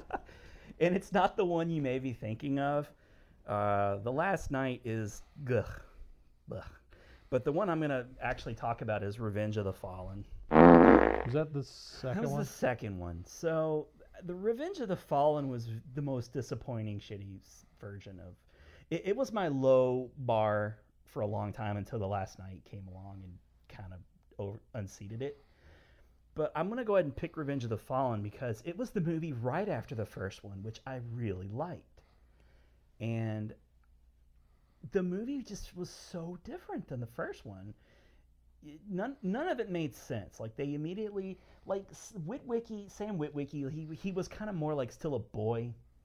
Then he's off to college, and it's almost like, you know, we talked about Shia LaBeouf pops up again in our in our in our discussion. Hmm. I feel like more of Shia LaBeouf came out in this movie, and it ca- became more and more Shia LaBeouf as they went along, because he was manic in this movie. Was this the one where he was like writing out all of this? Yes. th- okay. Yes, this is the one where um, he gets imprinted Okay, yeah, with yeah, with now I like remember. the map or whatever.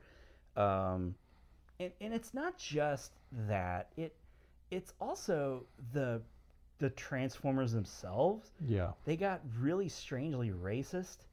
Like there was like these two like homeboy transformer urban, yeah. They were terrible. They introduced that little wheelie guy who's like the voice of SpongeBob, uh, Tom Kenny. Yeah. he's that little remote control one. He was super annoying. Yeah. Um, oh, oh gosh, what's his name from the Sector Five or Seven or whatever? Who's awesome in almost everything. John Turturro. Thank you. he was becoming stranger and stranger. Like He was more of a caricature, and it was. I mean, he was already s- a semi goofy character from the first one, but you could take him seriously. And this was the second installment. They started to make him goofier. He was a bit unhinged in, in Yeah. the first one, but in this one, he was like now he was no longer with the government, and he Yeah. was kind of like this, um, you know, he was like writing books, and he was an expert on this crap, and he was becoming public, and Yeah. it, ugh, I just nothing about the movie worked for me. It was. It was super disappointing. They they brought in that hot blonde girl in college who was this really ugly robot she turned into and she was Yeah. trying to seduce him and he had that really annoying roommate with him Yep.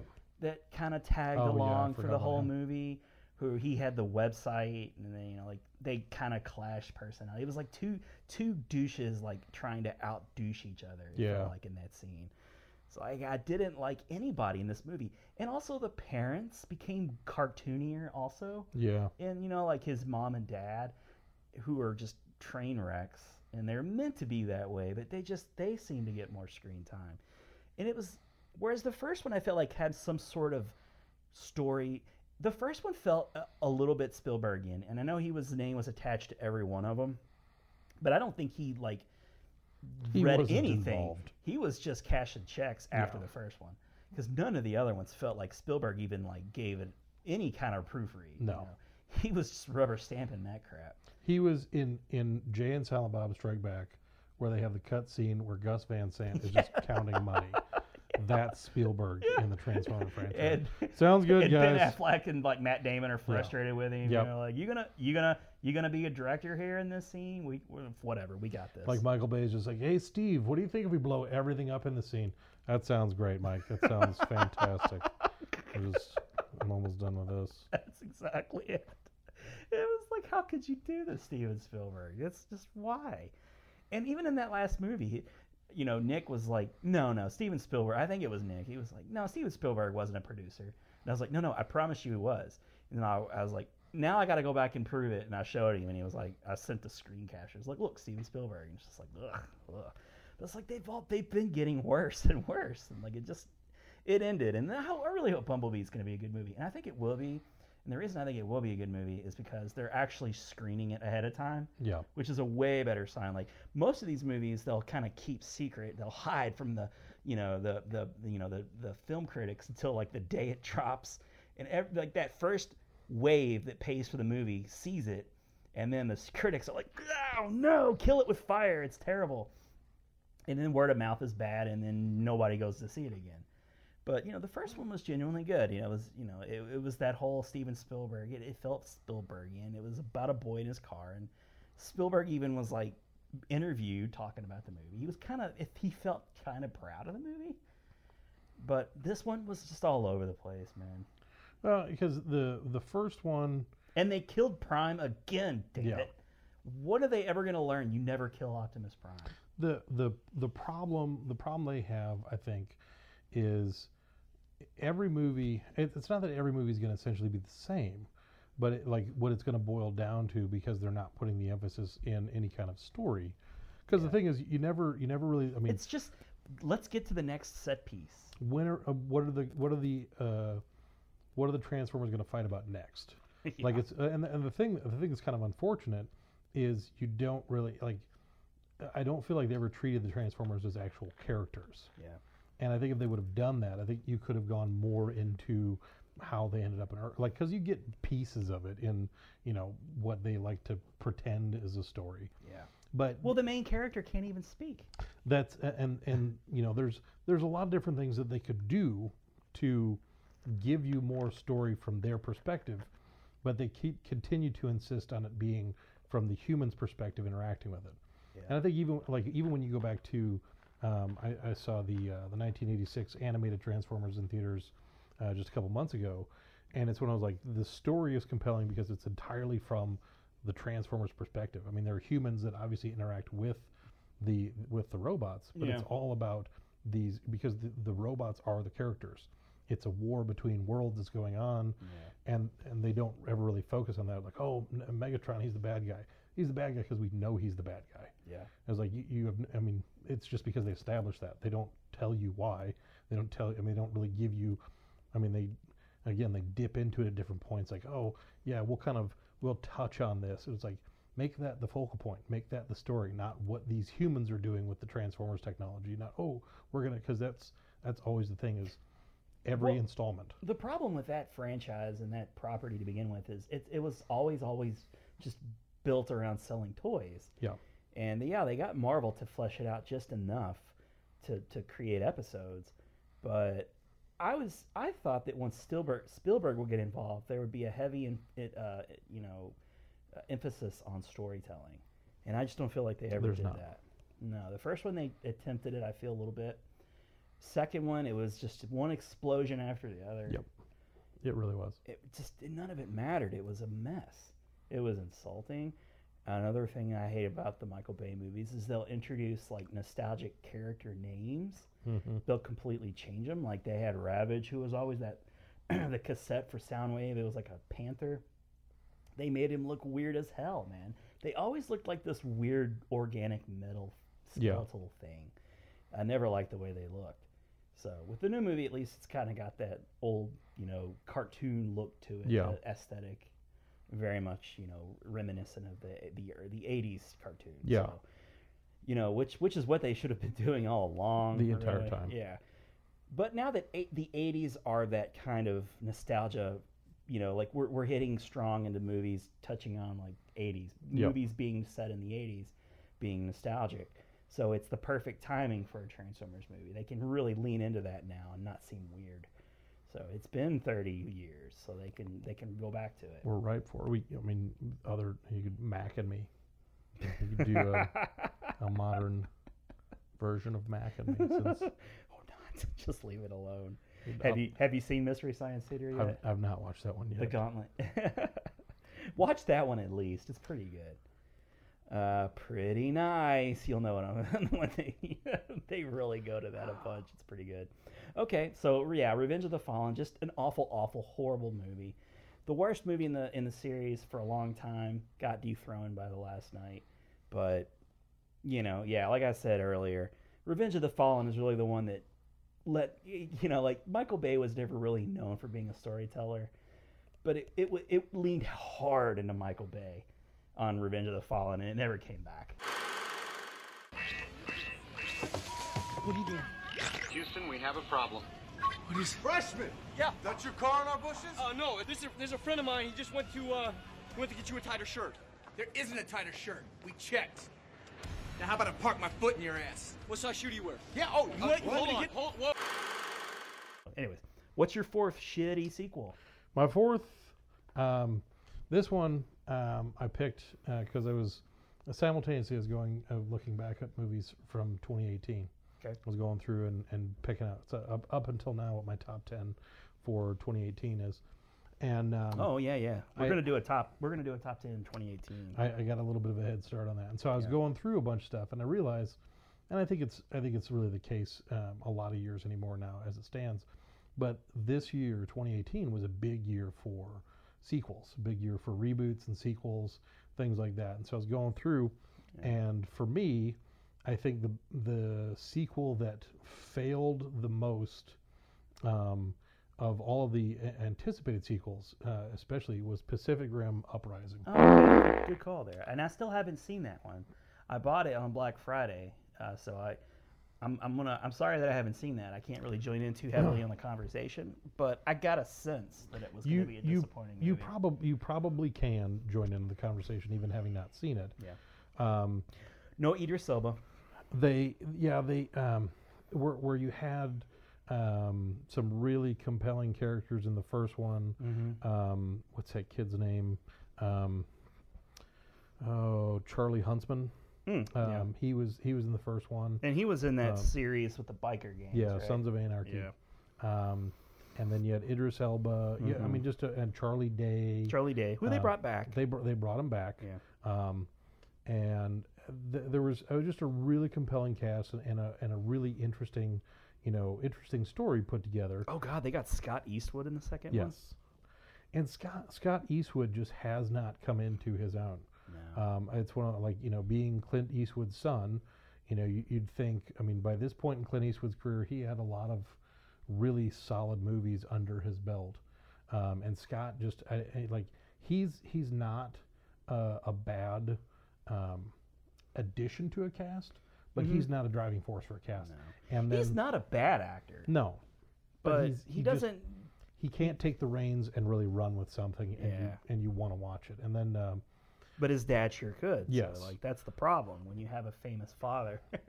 it, it really and I think I think he falls victim to that a lot. Is there's a lot of expectation for him to be the next Clint Eastwood, and I don't know that he could or really should.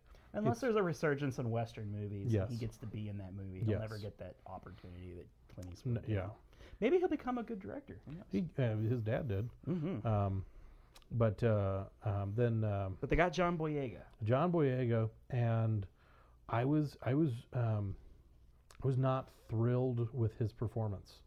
Um, uh, I'm- Oh, we also got to say that Del Del Toro was not the director. Yeah. Of this movie. That was the that that is actually the bigger of Yeah. all the like missing you know Yeah. pieces of what made the first one and I, and I really really liked the first movie. I think Guillermo del Toro, his th making the first one was um, was near and dear to his heart. You could tell there was there was just there was a production value that he really believed in the story and, and wanted to tell a compelling story. Yeah. And I think with the second one, because I, I had I had really high hopes for it, and it's I mean it's not it's it's not one of- it's not unwatchable. It's Mhm. not you know it's not like oh my gosh this movie's just so horrible, but it was just it was one of those for me where it's like there were a lot of things where they took stuff, um, they kind of chanced themselves on a couple different things, and I feel he didn't pay off the way they wanted Now it isn't to. Boyega related to He Idris? is he's Idris's Elba, Idris Elba's son. Okay. Um, he's the he's the troubled uh, progeny. You know, he's um, he he um, flunks out of you know the whatever the school. Uh, you know, he oh he used to be one of the guys. that- Jaeger school. Yeah, Jaeger school. he, he flunks out of that, and so they're like, oh, we we need to bring you back. And so then he and Scott Eastwood clash because Scott Eastwood is the straight laced. You know, oh, you're you you flunked out of this. You're no good. Da, da, da, da. Was he And- playing like the Iceman character? Kind of. Yeah, it was it was a similar kind of dynamic there, and it, You're dangerous. yeah, and it just it just uh, like there were so many things that didn't hit, and then it was just when you get to when you get to the final act and everything comes together, it's just it's one of those I'm like it felt like there really just wasn't enough payoff.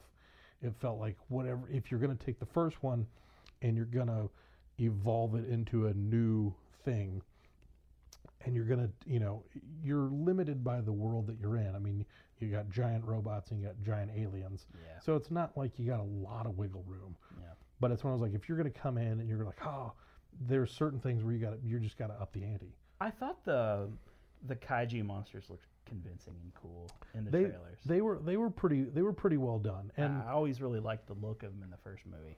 the there was um it was i think it was the the imminence of uh of the the the finality of the plot and how it was less about okay here you know here's how we're gonna stop this whole thing was now there was more of a these things have an agenda um, and they're going to do this, and we have to stop them from doing this. Mhm. Not in the first one, it was we didn't know where they were coming from. Right. Oh, and then we figured it out. Here's how we have to stop this from Right, right, happening. right. And uh, and then just the because I, I don't want to ruin it because they're they they take some of the characters and they they twist things around and they they repurpose stuff and um, I felt like the way they did some of that wasn't wasn't what I was. ho- I mean, it was it was a decent use of the of the cast of characters they had, but there were there were just things for me. I was like, because at the end of it, I was sitting there. I was like, I, I wasn't thinking to myself like, oh, that really sucked. But I was Mhm. sitting there thinking to myself like, that was not as good as I was hoping it was going to be. Yeah. And it was just it's one of those. I'm like, I just it, it kept me it kept me thus far from. You know, I, I, I may need to give it a second watch just to, to give it a fair shake. But, Whenever you uh, have a turnover in cast and especially director, it's hard. you it's it's like you have an uphill climb just from the beginning, and you know it's they they got a lot of work to do to, to to make you not forget the first one, but convince you that it belongs Yeah. in the same universe as the first one. And the looks are there. I feel like Yeah. I don't think the movie looked cheap. No. which is what I was afraid. I figure like once you're not gonna have a director like Guillermo, Yeah. you know, you're you're afraid immediately that the visuals won't be up to par because Yeah. he's such a very visual He is. guy. I mean, he, he's known for his creatures and his his as- atmosphere. Yep. And you don't if you don't have that guy, I mean, was he at least an understudy to him? Who was this guy? Stephen S. DeKnight. Who was the director? And he did. Was this his first thing? He was a producer on Daredevil, The sh- show or The the- show, okay. yeah, yeah, not the movie. And he he Spartacus. He was a writer on Smallville, so TV. He's a TV Yeah. guy. and it's hard it's hard to make that transition like Yeah. it's it's it's one of those i'm like you know it, it it fell it fell into this Might category be his directorial debut. it could be It's a hard ask, man. it, it fell into this category for me just because when i was looking at all of the sequels and all the reboots and everything for this year this movie pacific rim uprising just really rang true as like this was probably the worst sequel that came out this year I knew you were going to see it, and I was hoping for a good review from you. i, I wanted it to be better than it ended up being It- and I feel like you you wouldn't come right out and and and you know say it was bad, but I didn't get an excitement. It's yeah. the hes the hesitance to just give it the stamp of approval. I think is what for me makes it like. Uh, it just yeah, it felt like it it. I don't I don't know if it necessarily has to end the franchise. I think they could they could potentially get if if they came back if they brought Guillermo back on the third one. At least well, in he some wanted capacity. to do it, right? Yeah, Didn't he want to do it? he in the wanted sequel? to. I, I, it may I don't have been- know this, the specifics of why he didn't. I don't remember. I, I remember his because he had such an interest in the first one. I mean, it was such. I mean, you, that and you could really tell He was attached to making Yeah. the sequel for a while. and I don't know if it was timing. I don't know if it was creative differences. I don't know what it was, but Mm. um, obviously something caused him to go make that fish movie instead. Um, God, that movie. yeah. What were they? Too bad that's not a sequel, right? thinking? Oh, Yeah. Maybe they'll make a sequel, so I think Make a sequel. We'll do another we'll, one. of We'll do these. an episode on disappointing Oscar movies. Yeah, most of them. Okay. All right. All Well, right. you know, I, I got sorry, I can't No. o- offer much else. Than And just I a- and I don't want to go into much because I would like for you, you, you. Yeah, yeah, you don't need- wanna spoil it Yeah, for you me. need to watch it, and you need to. It's like I said, it's still giant robots fighting giant aliens, Which is enjoyable. Which is why a lot. I mean, I, I know you're not a fan. I, I still, I, s- uh, I, ha- I own all five Transformer movies. My kid, we, um, Tucker is a big Bumblebee fan, so we like we will turn them on, um, and watch them pretty regularly. I'm very excited about the new movie. But uh, but y- this uh, giant robots fighting giant aliens, it's hard to go really wrong with that. This one just well, that was the thing about the the you know the last night, and I saw it before you, Yep. and I didn't. I, I never want to discourage a person from seeing a movie. I want them to go see a movie and judge it for themselves. But I, God, man, I saw it the first time, and I configured my expectations so low to start, and it still managed to disappoint. and I, I knew I knew you you're not a fan of the s- of the series.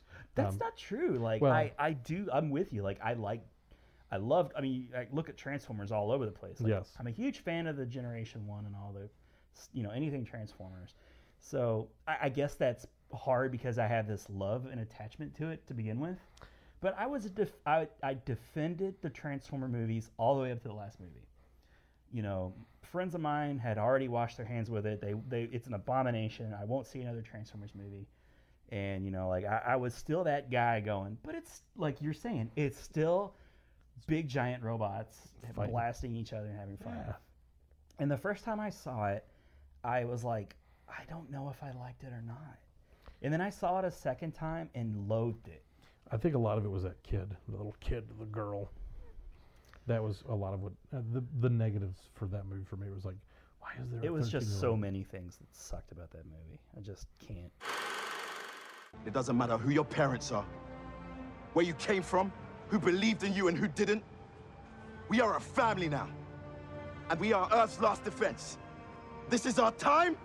This is our chance to make a difference. Now let's mount up and get it done. Do you understand? Yes, sir! Jaeger pilots, do you understand? Yes, sir! Do you understand? Yes, sir! Now help me save the world. Let's do this.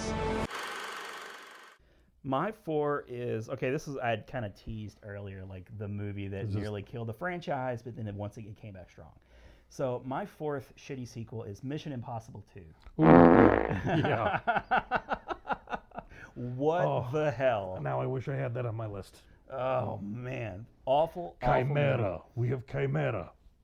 So after the first Mission Impossible movie, a very you know we talked about Guillermo being really invested in uh, in the Pacific Rim. Well, Tom Cruise is super invested in Mission Impossible, and he's since taken it back and made it Yes. really good and a viable franchise once Yes. again.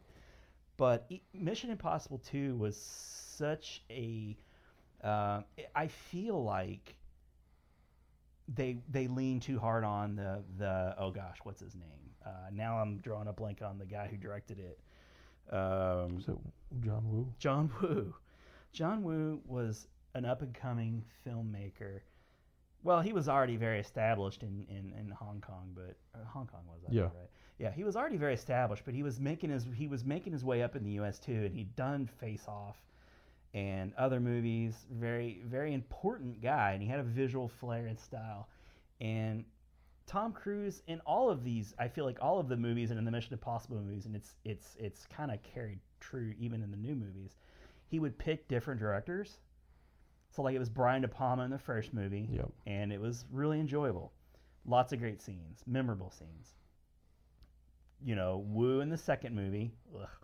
and then you had um, oh gosh, JJ in JJ in the third, third.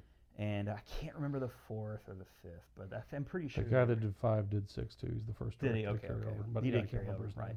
But they were still the you know after three they just got better and better and Yeah. better. But the second one was just unbearable, Such a man. piece of Way crap. too many slow motion shots. The villain was shitty. Um, I think it was the long hair. I think Tom oh Cruise with God, I long couldn't hair. stand him at that long hair, man. And you know that that whole scene at the end where they're like on the beach and he's doing like upside down kicks and Yeah. dra- like the guns are falling and he's re- he's reaching down for it and uh, it's just too much slow motion. And they and he was he started with the rock climbing. I was like the intense. Oh, he's rock climbing. Yeah, it was a very Tom in- Cruise. very indulgent movie for Tom Cruise. I feel like, and he, I, I think he likes to show off that he's like such a physically gifted person, and he is. He's still doing his own stunts, as we know. Yes. And you know, he's what, what was it? He's the same age in the last movie that Wilford Brimley was in Cocoon. Yep. Yeah. Think think about that. You know who doesn't have diabetes? Tom Cruise. Tom Cruise. No, it doesn't. Uh, I mean, you know, Scientology. Say what you will. It something going on is okay. Staves away diabetes. is that the lesson here? That is the lesson. Scientology will Dianetics, guarantee, not diabetes. guarantee you won't get diabetes if you're a Scientologist. guarantee it. Um, they won't even let Wilford Brimley in. No. No. Mm-mm. I have all the money. Just That- it's that mustache. I'll give you all the oatmeal. Don't you have any walruses in your in Oh, your little clan, your little cult? He's still around. He's still alive. Is he? Yes. Oh my gosh. That guy is still alive. I think it might be his mustache. Is that where he gets the? That's where he this- gets his power. is that his elixir? He's just- he just like takes us. He every day he takes one hair off his mustache, and he he crunches it into like one of those like cups, you know, and Yes. just Mm-hmm. smushes it in, and he drinks A it, mortar and pestle. and he lives another. You know, he's good for another six months. yeah. So, Oh, and it's it's so lush the mustache. it's not going anywhere. But Thandi Newton, I really Yeah. liked her. The the cars you remember the scene where it appears almost that the cars are dancing? Like there's this kind of tango music playing. Yeah, And they're vaguely. doing like this really well, like strangely choreographed stunts with cars and it you know, like they're flirting, but they're driving and trying to kill each other, but they're also flirting. It's just such a weird choice and I remember the action. motorcycles Oh, where they where they actually like both jump like fighting on motorcycles. Yeah, they're like fighting with motorcycles, and that don't they both leap off their Yes. motorcycles and kind of run go at each other? It's an embarrassing movie. Which you know, when you think about oh, John Woo also directed Hulk, 2003. No, no, no. That was La- uh, that was uh, da, da, da, da, da, what's his name? Um, Was it a different? Ang guy? Lee. Ang- oh, that's right. Yeah. I was thinking the same. It's the same. To me, it was the same. Like when the Hulk comes running an abomination, you have that s- the same visual. And that since I had the, you know, Not that all Asian directors are the same. Easy. Careful. Careful. I had John Woo in my head as directing Hulk. But yeah, that, when they jump off the motor like that, I think I only watched the movie once because I was like, I can't watch this movie again. Yeah, I it's own the all only of them Mission but one. Impossible movie that I don't own. Yeah, same here. Even if I were to buy a box set, I would Take remove that it one from out. the box set and burn it. So you know you will not go into my Yeah. player. I have specifically purchased them individually on uh, in digital as well, so I don't have I don't have that one even digitally. There are movies that I own them like I just bought the whole franchise and like I have this now. But Ugh. that one, no. Yeah, it's it's it's it's awful. I have nothing at all good to say about it. Yeah. From from the overacting to the ac- the crazy action to the stupid long hair to the rock climbing and the stupid Limp Biscuit song that was like on the radio when that came out. Uh, everything about that movie is just over the top and des- like it, it was like a desperate it felt desperate. Oddly enough, speaking of Limp Bizkit, the song Limp Bizkit put that was the first movie that Metallica had ever done a song for a soundtrack. Oh, that's right. They'd done a movie song for that too. Yep. And they all e- everything about it sucked. Yeah. Did you, was it? Th- did they do the Mission Impossible theme? Is that what it was? They um, I disappear was the name of their song off that album, but it was just. Well, I everything- remember like guys from U two did the first Mission Impossible. but It was kind of like that techno-y kind of. It Yeah. was very reminiscent of the old Mission Impossible theme. Yes. I, I tolerated it. It was okay. In fact, I might have had the single of it even because that's just a bitchin' song. I love Yeah. the Mission Impossible theme. It's cool. Uh, you you can you can make you can take that and, and mix it into any genre. Oh, yeah. Kinda- and it instantly is palatable because Totally it's such works. a cool theme. Totally works. Um, but thank God that movie got resurrected Yeah. because they're they're they're always one of you can count on those movies for being just good action flicks. And, And- Fallout's no. You finally saw Fallout. I finally right? saw Fallout. I really liked that movie. Yes.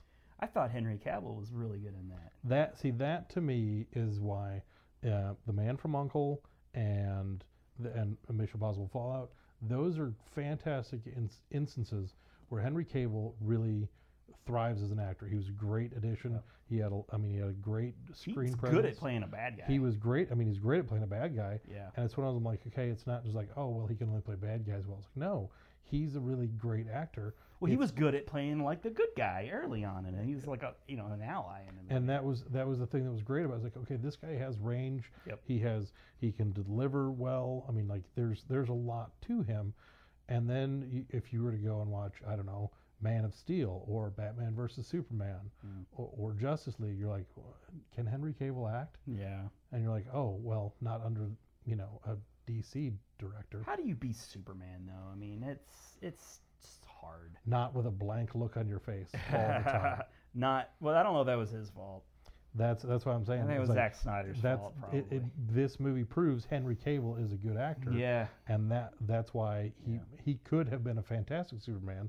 I think they just like oh they wanted it to be whatever it was they wanted it to be. I can't go into that right now at all. So th- this topic is almost like let's let's crap on let's let's draw attention to bad movies just so we can talk about the good movies Yes. they sh- they should have made. Yes. but anyways, Mission Impossible 2, I don't even want to dignify it anymore. Nope.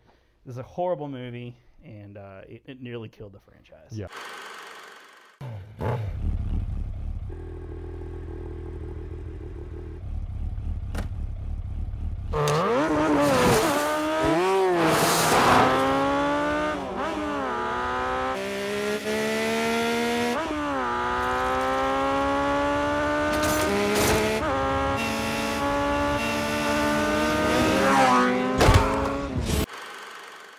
All right, Adam, what's your final shitty All right, sequel? Final one. Mhm. This this one, it, it came to me. It came to me in a moment. Ah. I love it. and I was sitting there, I was pondering all of the like, what are the sequel? What sequel? what is the one?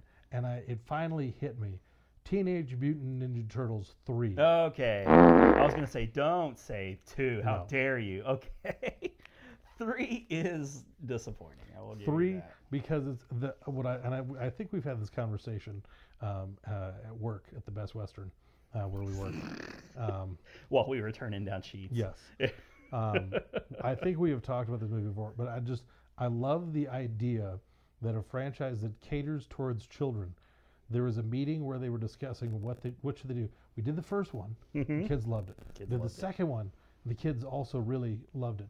So what sh- what direction should we go? Should we add more more mutants? Should we take stuff from the cartoon that's wildly popular? What should we do to cater to the children who really enjoy this movie? And somebody just said, Feudal "Let's Japan." Send them to feudal Japan. feudal Japan. I think I could stop right there. Yeah. and that's enough of a. of a- of an And there assessment. were obviously many more sequels to follow after that one. Oh wait, it killed the franchise. Oh, we're done. Oh, like the most Just like popular- that? The most popular show on television right now, the thing that's selling toys and action figures and games, everything, just making money hand over fist. Let's make a movie that just shits on everything we've done. Yeah, Th- And just that we're was the done. day they stopped printing money. Yep. You know, I was a huge Ninja Turtle f- fan back in the day, and I really the first two movies are pretty dear to my heart. I didn't even see the third movie in theaters. I skipped it. I don't think I saw it in theaters. I think it was a VHS. I think I saw it on Gable because it just looked. E- each movie, like the Jim Henson uh, creatures, looked worse and worse. Yeah. By the time they got to the third movie, it was like a Saban cartoon. Like, Yeah. I'm like, are that, is that the Ninja Turtles or Power Rangers? I can't was even like, hardly this tell. is- Like, do you know how they had that like Pizza Hut tour out of their shells or Yes. whatever? They didn't look much better than the costumes they wore doing that crap. We're gonna go play rock music. You should probably see it. Nah. Or you not, or shouldn't. Nah.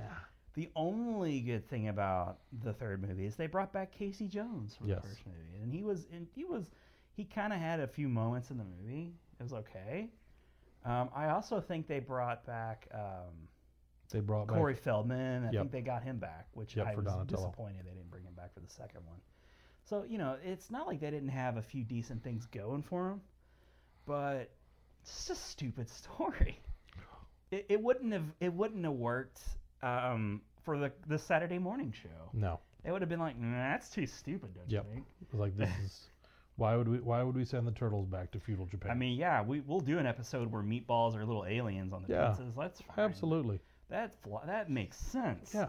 We could But- totally pull that off. But were they time travel back to Japan? Uh, it's just get real. I, I don't I don't know why I, I don't know why they took something so beautiful and just destroyed it. Uh, They it- just it- it's defecated all over it. Uh, that I mean, Ed Norton in Fight Club, when when he's explaining why he beat up Angel, uh, played by Jared Leto, he's like, "I wanted to destroy something beautiful." uh, that is what they did with the D- Ninja Turtle franchise. We made the third one because we wanted to destroy something beautiful. Just wanted to see what it felt like. Just wanted to see what that was. Man, sometime- Take something good. Sometimes you just want to watch the world burn. Yes. You know, and that's, what they That's- did with the Ninja Turtle franchise. That's exactly what they did. But you can't keep a good franchise down. They, you know, they came They've- back. they've They'll come, come back. back. again. Yep. Um, Thankfully. Yeah, I don't always agree with the way they look. I I'm an old school guy, I guess. I just still want them to look silly, smooth green, and Yes. or or the way they looked in the uh, the graphic novels, the old Yep. Eastman and Laird graphic novels, which is why the first one I thought was so damn good and rewatchable to this day. Have you watched the first Ninja I have- Turtles? It's good. It, It holds is. up. It's it's just dark enough to like hide all the things that need to be hidden in that movie, and it's just very faithful to the first Eastman and Laird comic. Yeah. It, it's really faithful to the comic, the, the graphic novel. So, i in fact, it's way more like the graphic novel than the cartoon, even, which kind of confused me a bit as a kid. Yeah. It's like, why isn't this more like the cartoon? No, they went with the graphic novel. But it worked. It was just it was right in between enough. Well, and it, it's it's a because of that, it's more timeless. It Yeah. doesn't feel as dated, late '80s, early '90s goofy. Because the second one kind of feels like that. Yes. The instant you make the decision to insert Vanilla Ice into your movie, you've put a stamp on it. You made a great decision. I can't be mad at Vanilla Ice. He still to this day is like, I love the Ninja Turtles. If you want to take any movie that we have already talked about and make a sequel to that shitty sequel and make it exponentially better, call Vanilla Ice 1st and then just develop a plot from there. He'd do it. Oh, totally. He liked my tweet. Remember telling you Yes. about that? They're having the, sh- the toys that made us this the new season on Netflix, and Vanilla Ice was uh, in a picture with turtle toys, and he was, I guess, he has something to do with that special when it airs. And um, I don't know. I made some sort of smarmy comment about Vanilla Ice being in the second movie, and he liked it. He, see, he's a personable kind of fella. He's a cool fella. He's accessible. He was in That's My Boy, and that was one of my, Yeah. uh, you know, top movies from last episode. Continuity. Continuity. Continuity is what we're all about here Yep. on the Cinemaster. Sam Rockwell was in the, the first movie as well, the first Teenage Mutant. Taking it back to your first film there, Moon. See how it all works? Continuity. We're Full just like circle. the Marvel Cinematic Universe. It all comes Yep. together. All right, okay. that's my five. Let's let's you. That, round that it was a up. fun pick. Yes. That was a fun pick. That one came to me and it, it fit. How do you steer this thing? No steering wheel on mine. Lucky mine doesn't even have a head. Watch out for the people. Ow, ow, ow, ow. Whoa, this is, this is too good.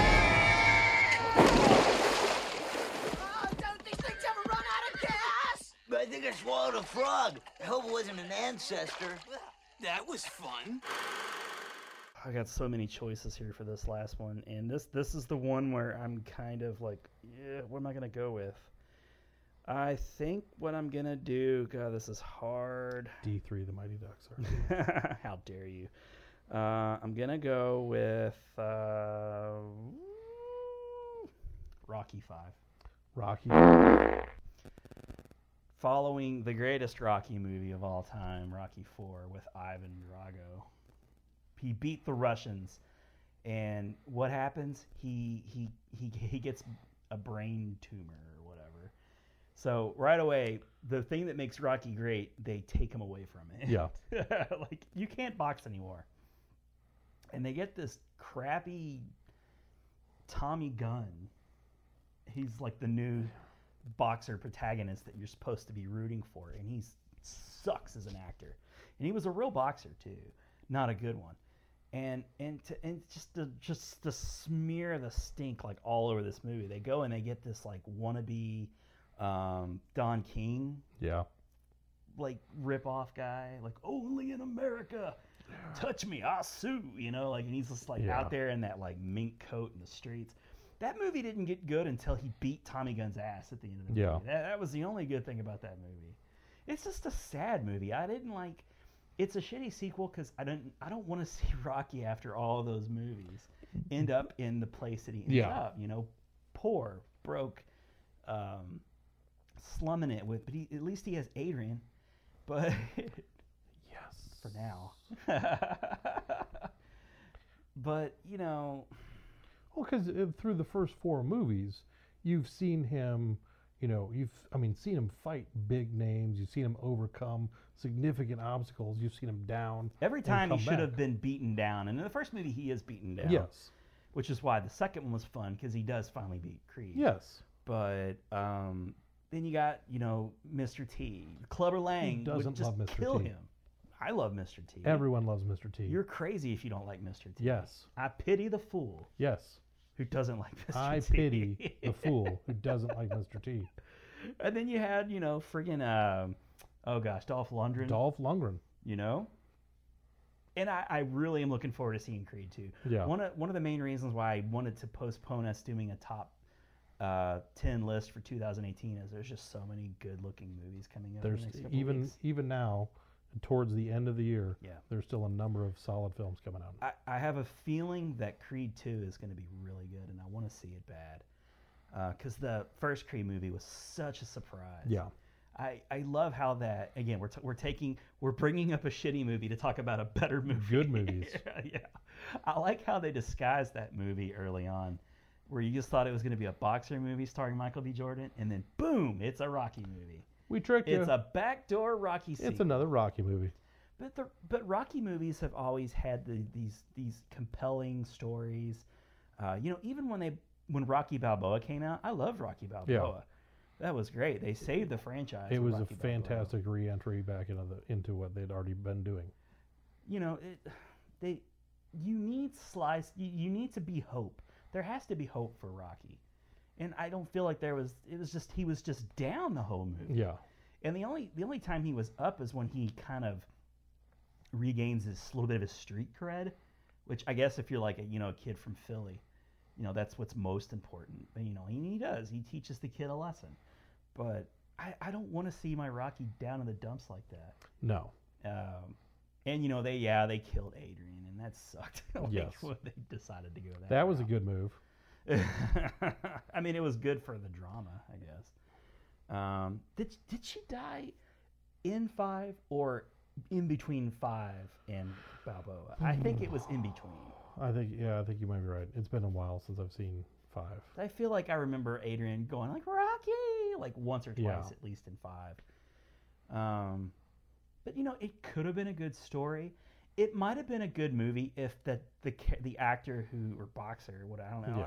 he's as good a boxer as he was an actor. The human person. The, human person they selected was The human- inappropriate. they picked the wrong human to be in that movie. I love that. I love that as a description of, of Tommy Gunn as the human person. base. At your very base, you're at least a human person. the walking, talking human Yes. Mm-hmm. person that they chose. That's about all you can say for him. Yeah. He's qualified to talk and walk and M- and, and, mostly. and grow a mullet. Yeah. Ah, but it could have been a good movie if, if Should it have was been just a a good good, movie. actor. Should have been a good movie because they Uh. had four up to that point. They had four solid films. They had a lot And of then to- lore to go off of. To falter that poorly, that quickly, yeah, was just unfortunate. Oh, just get out of here before I break the back. Come on, man. What? Break your hand on that bummer. What do you work then, huh? Paul, are you okay? You should have left them on the street where you found them. Get off me, man. Right on out of here, huh? Now, Merlin. Merlin, get him out of here. Get him out of here. Move on. Get him out of here. Get him out of here, Merlin. Tommy. Get off me. Now, you knocked him down. Why don't you try knocking me down now? No, no. In the ring. In the ring. Tommy Gunn only fights in the ring. Get out of here. My ring's outside. Yeah? Let's do it. yeah. So Rocky Five, like, and I have so many choices. Should we? Did you did you have any others that you wrote down as honorable mentions? There's a number that I could come up with off the top of my head. I, if- f- I feel like we should mention a couple of things. Uh, I, want to hear I want to hear some of yours that you have jotted down. I was very prepared to do Caddyshack 2. As one That of was- the that was- sequels. Uh, everybody was gone that made the movie so Dan good. Aykroyd is no replacement for Bill Murray. no, no. As Carl Spackler. Jackie Mason is no replacement for Rodney Dangerfield.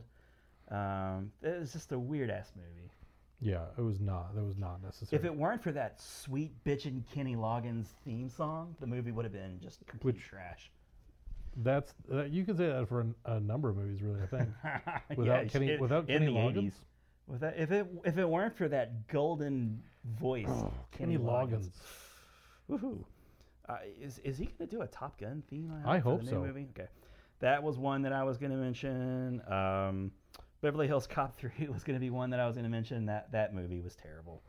Uh, Cars Two, I thought was awful. It felt like a cart, like a Saturday morning cartoon. Like it's the worst Pixar movie. Cars but- Two is just so weird. Yeah, uh, Matrix Three Revolutions. that one was on my A list. very unsavory conclusion to that series. I, I personally I could have done without R- Reloaded and Revolutions. I, I know Reloaded re- at least had the freeway scene. The extended Cadillac commercial I wanted one of those Cadillacs. that was and that was why because they advertised well. yeah. Um, I, I was I thought very seriously about doing Dumb and Dumber, Dumb and Dumberer, Yeah, uh, where they they didn't even have it Jim was Carrey. no, it was the their younger selves. Yeah, I didn't think that was very good. Um, uh, let's see. Oh, Good Day to Die Hard. That was a that was a serious contender. It's the by far the worst Die Hard movie. Uh, you, that felt like Bruce Willis phoning it in like I've never seen. Uh, Mortal Kombat Annihilation. yeah, that one was on my list. Uh, that that was one that was very consider. Uh, it was like a serious contender. Batman and Robin is just like so cliche. That was on my list. Yeah. Predator 2 uh, was disappointing, I thought, although I know a lot of people like it. I feel like nowadays it has more fans than it did back in the day. Once you got past the disappointment of no Arnold Schwarzenegger, It, it was it was a hard sell for it to be Danny Glover. Glover, yeah, and that it was in. I mean, because especially the third one, you take it back to a jungle setting. yeah, That that move that series has rebounded pretty well. Yes. Um, Hot Tub Time Machine Two was a very unsatisfactory. I think I couldn't even bring myself to watch that. I, Yeah. I started to, but I The first one was surprisingly funny. I It really thought. was. Uh, but they didn't get John Cusack, and he was the glue of that movie, I guess. Yeah. And uh, one one other movie that I two two other movies I jotted down real quick. Basic Instinct Two. I don't know why they did that. th- that was unnecessary. That wa- that was very strange. And um, uh, Star Wars: Attack of the Clones. That was. I really wanted to put that one on my list, but it felt way too like I really. It- eh, the prequels Again, it's, aren't it's great. and trite. that- it's that was the trite to worst. say that. It, it's awful. Yeah. I, I'd like to say that even a bad Star Wars movie, even the worst Star Wars movie, is uh, still kind of good. That that movie's not though. I would watch the Star Wars movie with Wilford Brimley before I would watch Attack of the Clowns. This is not the oatmeal you're Mm. looking for. Um, what, what were some of the ones you were thinking about? A lot of a lot of those. I um, I'm trying to think what else I had that I was um, reviewing. Oh, the Wall Street movie. The- yeah, sequel the that, that had unnecessary- Shia LaBeouf in it too. Mm-hmm. Shia LaBeouf. Oh my goodness! Don't put Shia LaBeouf if you're in your making sequel. a sequel to an established film or franchise, do not put Shia LaBeouf in it. box office poison, franchise poison. Just he kills it. He kills it every time. Yeah. Um, I'm trying to think what else. I- I've, I think there were a couple other ones that I had on my list, but I can't remember what they were now because I just jotted down. Yeah. But yeah, uh, those the ones, all the ones you mentioned, were a lot of the ones that I had. Considered those. Yes. Yeah. All right, so why don't we move into our? Uh, that, that was fun. I Yes. like doing the shitty sequels. Yes. Uh, I hope you guys enjoyed that list. I, I, I, it's I don't necessarily like beating down and being negative, but they, they had it coming. They did. when they put it out there in the public domain for us to watch, They asked for it.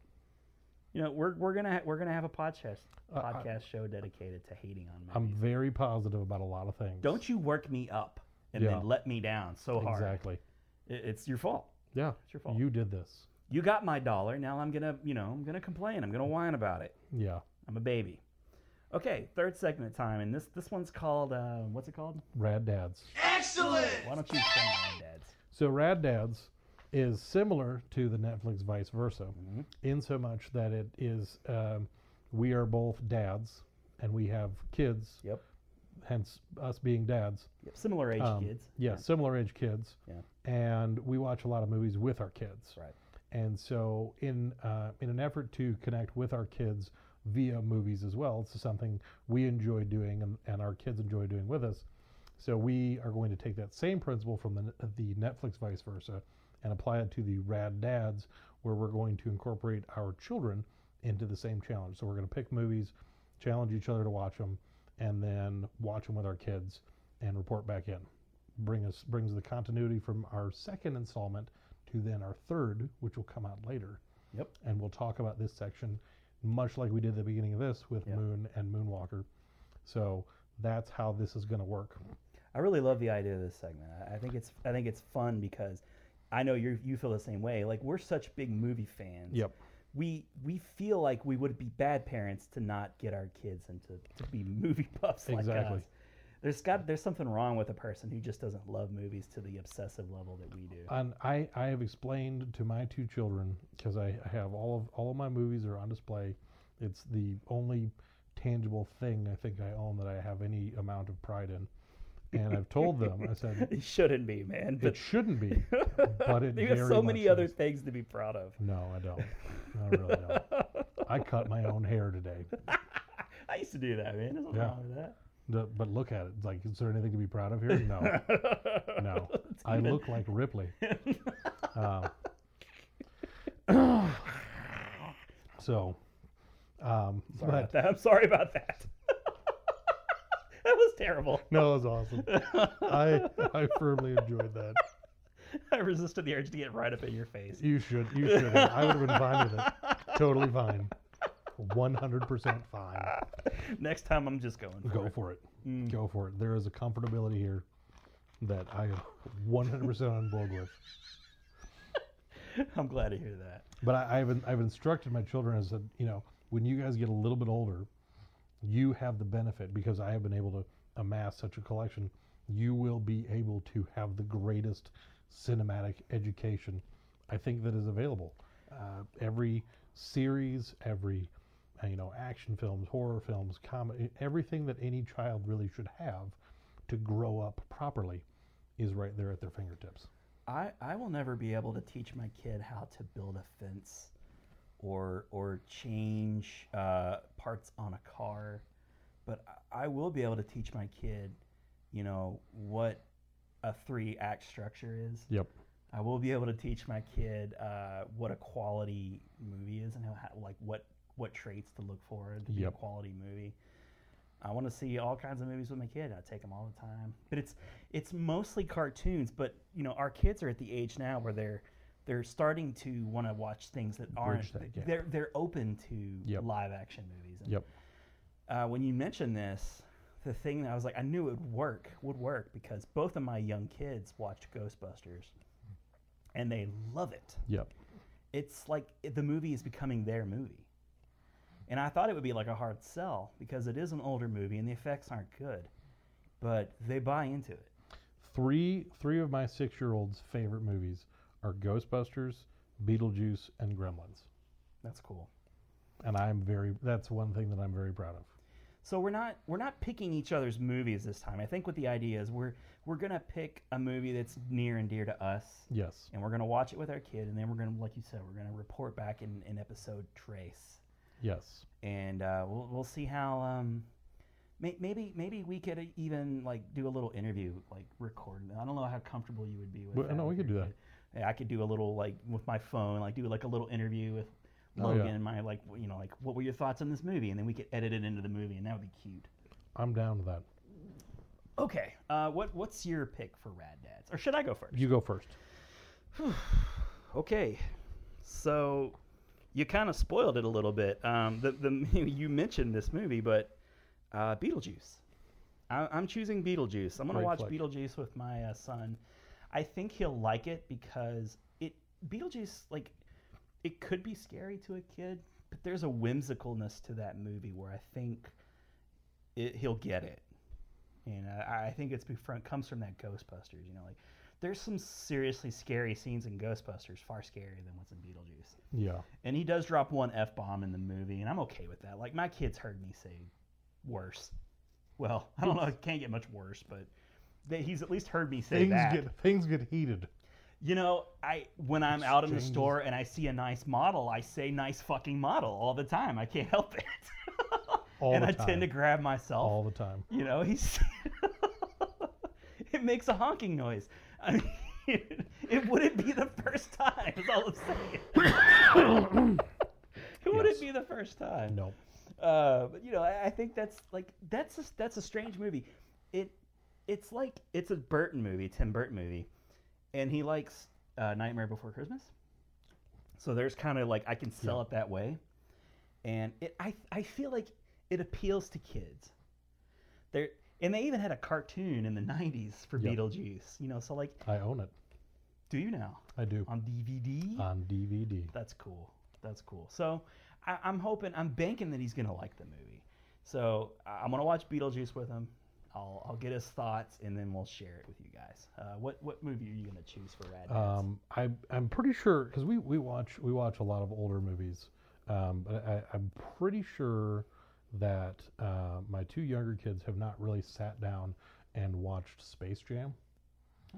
oh, Um, we I, I- it's I'm pretty sure I own it. I'm not 100. percent I, I know my um, my oldest he had it on DVD at one point, but Mm. it was Mhm. it was when I was I'm like you know what. Um, uh, there's because there's a new Space Jam that's in the works right now. LeBron James. LeBron James. Yeah. Is that a for real thing or is that I, just bel- something that I people believe keep it is a willing for to real have? thing. I Okay. think it's really happening. Okay. I hope they Um, get Bill Murray in it. I, I would love to get Bill Murray and Larry Bird. And leave, Newman. leave Michael Jordan out, but get, yeah, God, he's terrible. He's not. That's the, what I what I want to do is I want my kids to really have you know like sit down. We're gonna you know tur- have the movie theater experience. The kids are always trying to like let's turn the lights off. Let's pop popcorn. Oh, get I love it when the snacks." kids ask for popcorn. Yeah. That's Like- great. Yes, we can have popcorn. That, w- Tucker is always he's like, can we have popcorn and hot cocoa? I was like, Oh, you got a hot cocoa machine, right? oh yes, the Cocomotion, Black and Decker's Cocomotion. Cocomotion. I was dis- I'm disappointed that you didn't come up with that name. It's gotten a lot of use over the years. Um, but uh, Black and Decker, send us a couple free Coke yes, emotions. send us some Coke emotions If you don't mind. because mine's been around for a while. It's got a lot of use. So I would genuinely enjoy a new one. Cool. Um, but yeah, so I want to sit down and do Space Jam, lay the foundation um, for because we've not really done too much with Looney Tunes either. Oh yeah, Um, there you go. I think we may have oh, at one. I, I vaguely remember turning on Looney Tunes back in action with uh, Jenna Elfman and Brendan Fraser. but Mm, sorry. yeah, it was it was a poor decision on my part. But I want to sit down and like, all right, Not so rad, Dad, of you to do no, that. that was very Yeah. unrad. That was bad, Dad. That was weak. Yes. um, but uh, so Space Jam is what I'm. I, I want to sit down and uh, LeBron James can act. I, I I think that that could. And Looney Tunes needs to come back. They they seem to have cycles, yeah, and I think it's time for them. It- it because could it's a timeless property. It just needs to be applied to the generation, the new generations, in the right way. I've been flirting with picking up the Looney Tunes on Blu-ray. Yeah, they're expensive though. It's the thing. Yeah. they're quite expensive. They they, they do. Yeah, they tend to keep those highly priced because I've looked at them too, and I'm like, I just can't justify it yet. Okay, so uh, yeah, I'm looking forward to seeing how uh, well, how they'll react to that. Cool. Well, that's been our episode. That is it. This this concludes it. this is the end. Less riffing. Yes. No mention of, of Charles Bronson No, or Chuck Norris. or Chuck Norris. No action denim. No action heroes. no, no truck. Uh, what was it? Truckmaster Two. Yeah. Kick a truck in the face. You kick a truck in the that face. went over really well. I was I was Good. really glad that that went over quite well. Uh, but anyways, thanks for checking us out. I've been Ron Appreciate Avis. it. I've also been Ron Avis. No, I've been Adam Peterson. We'll I was see you next- briefly Ron Avis, but you weren't paying attention. If you squint your eyes just a bit, we become Ron Avis. meld. Like we come together. we are Ron.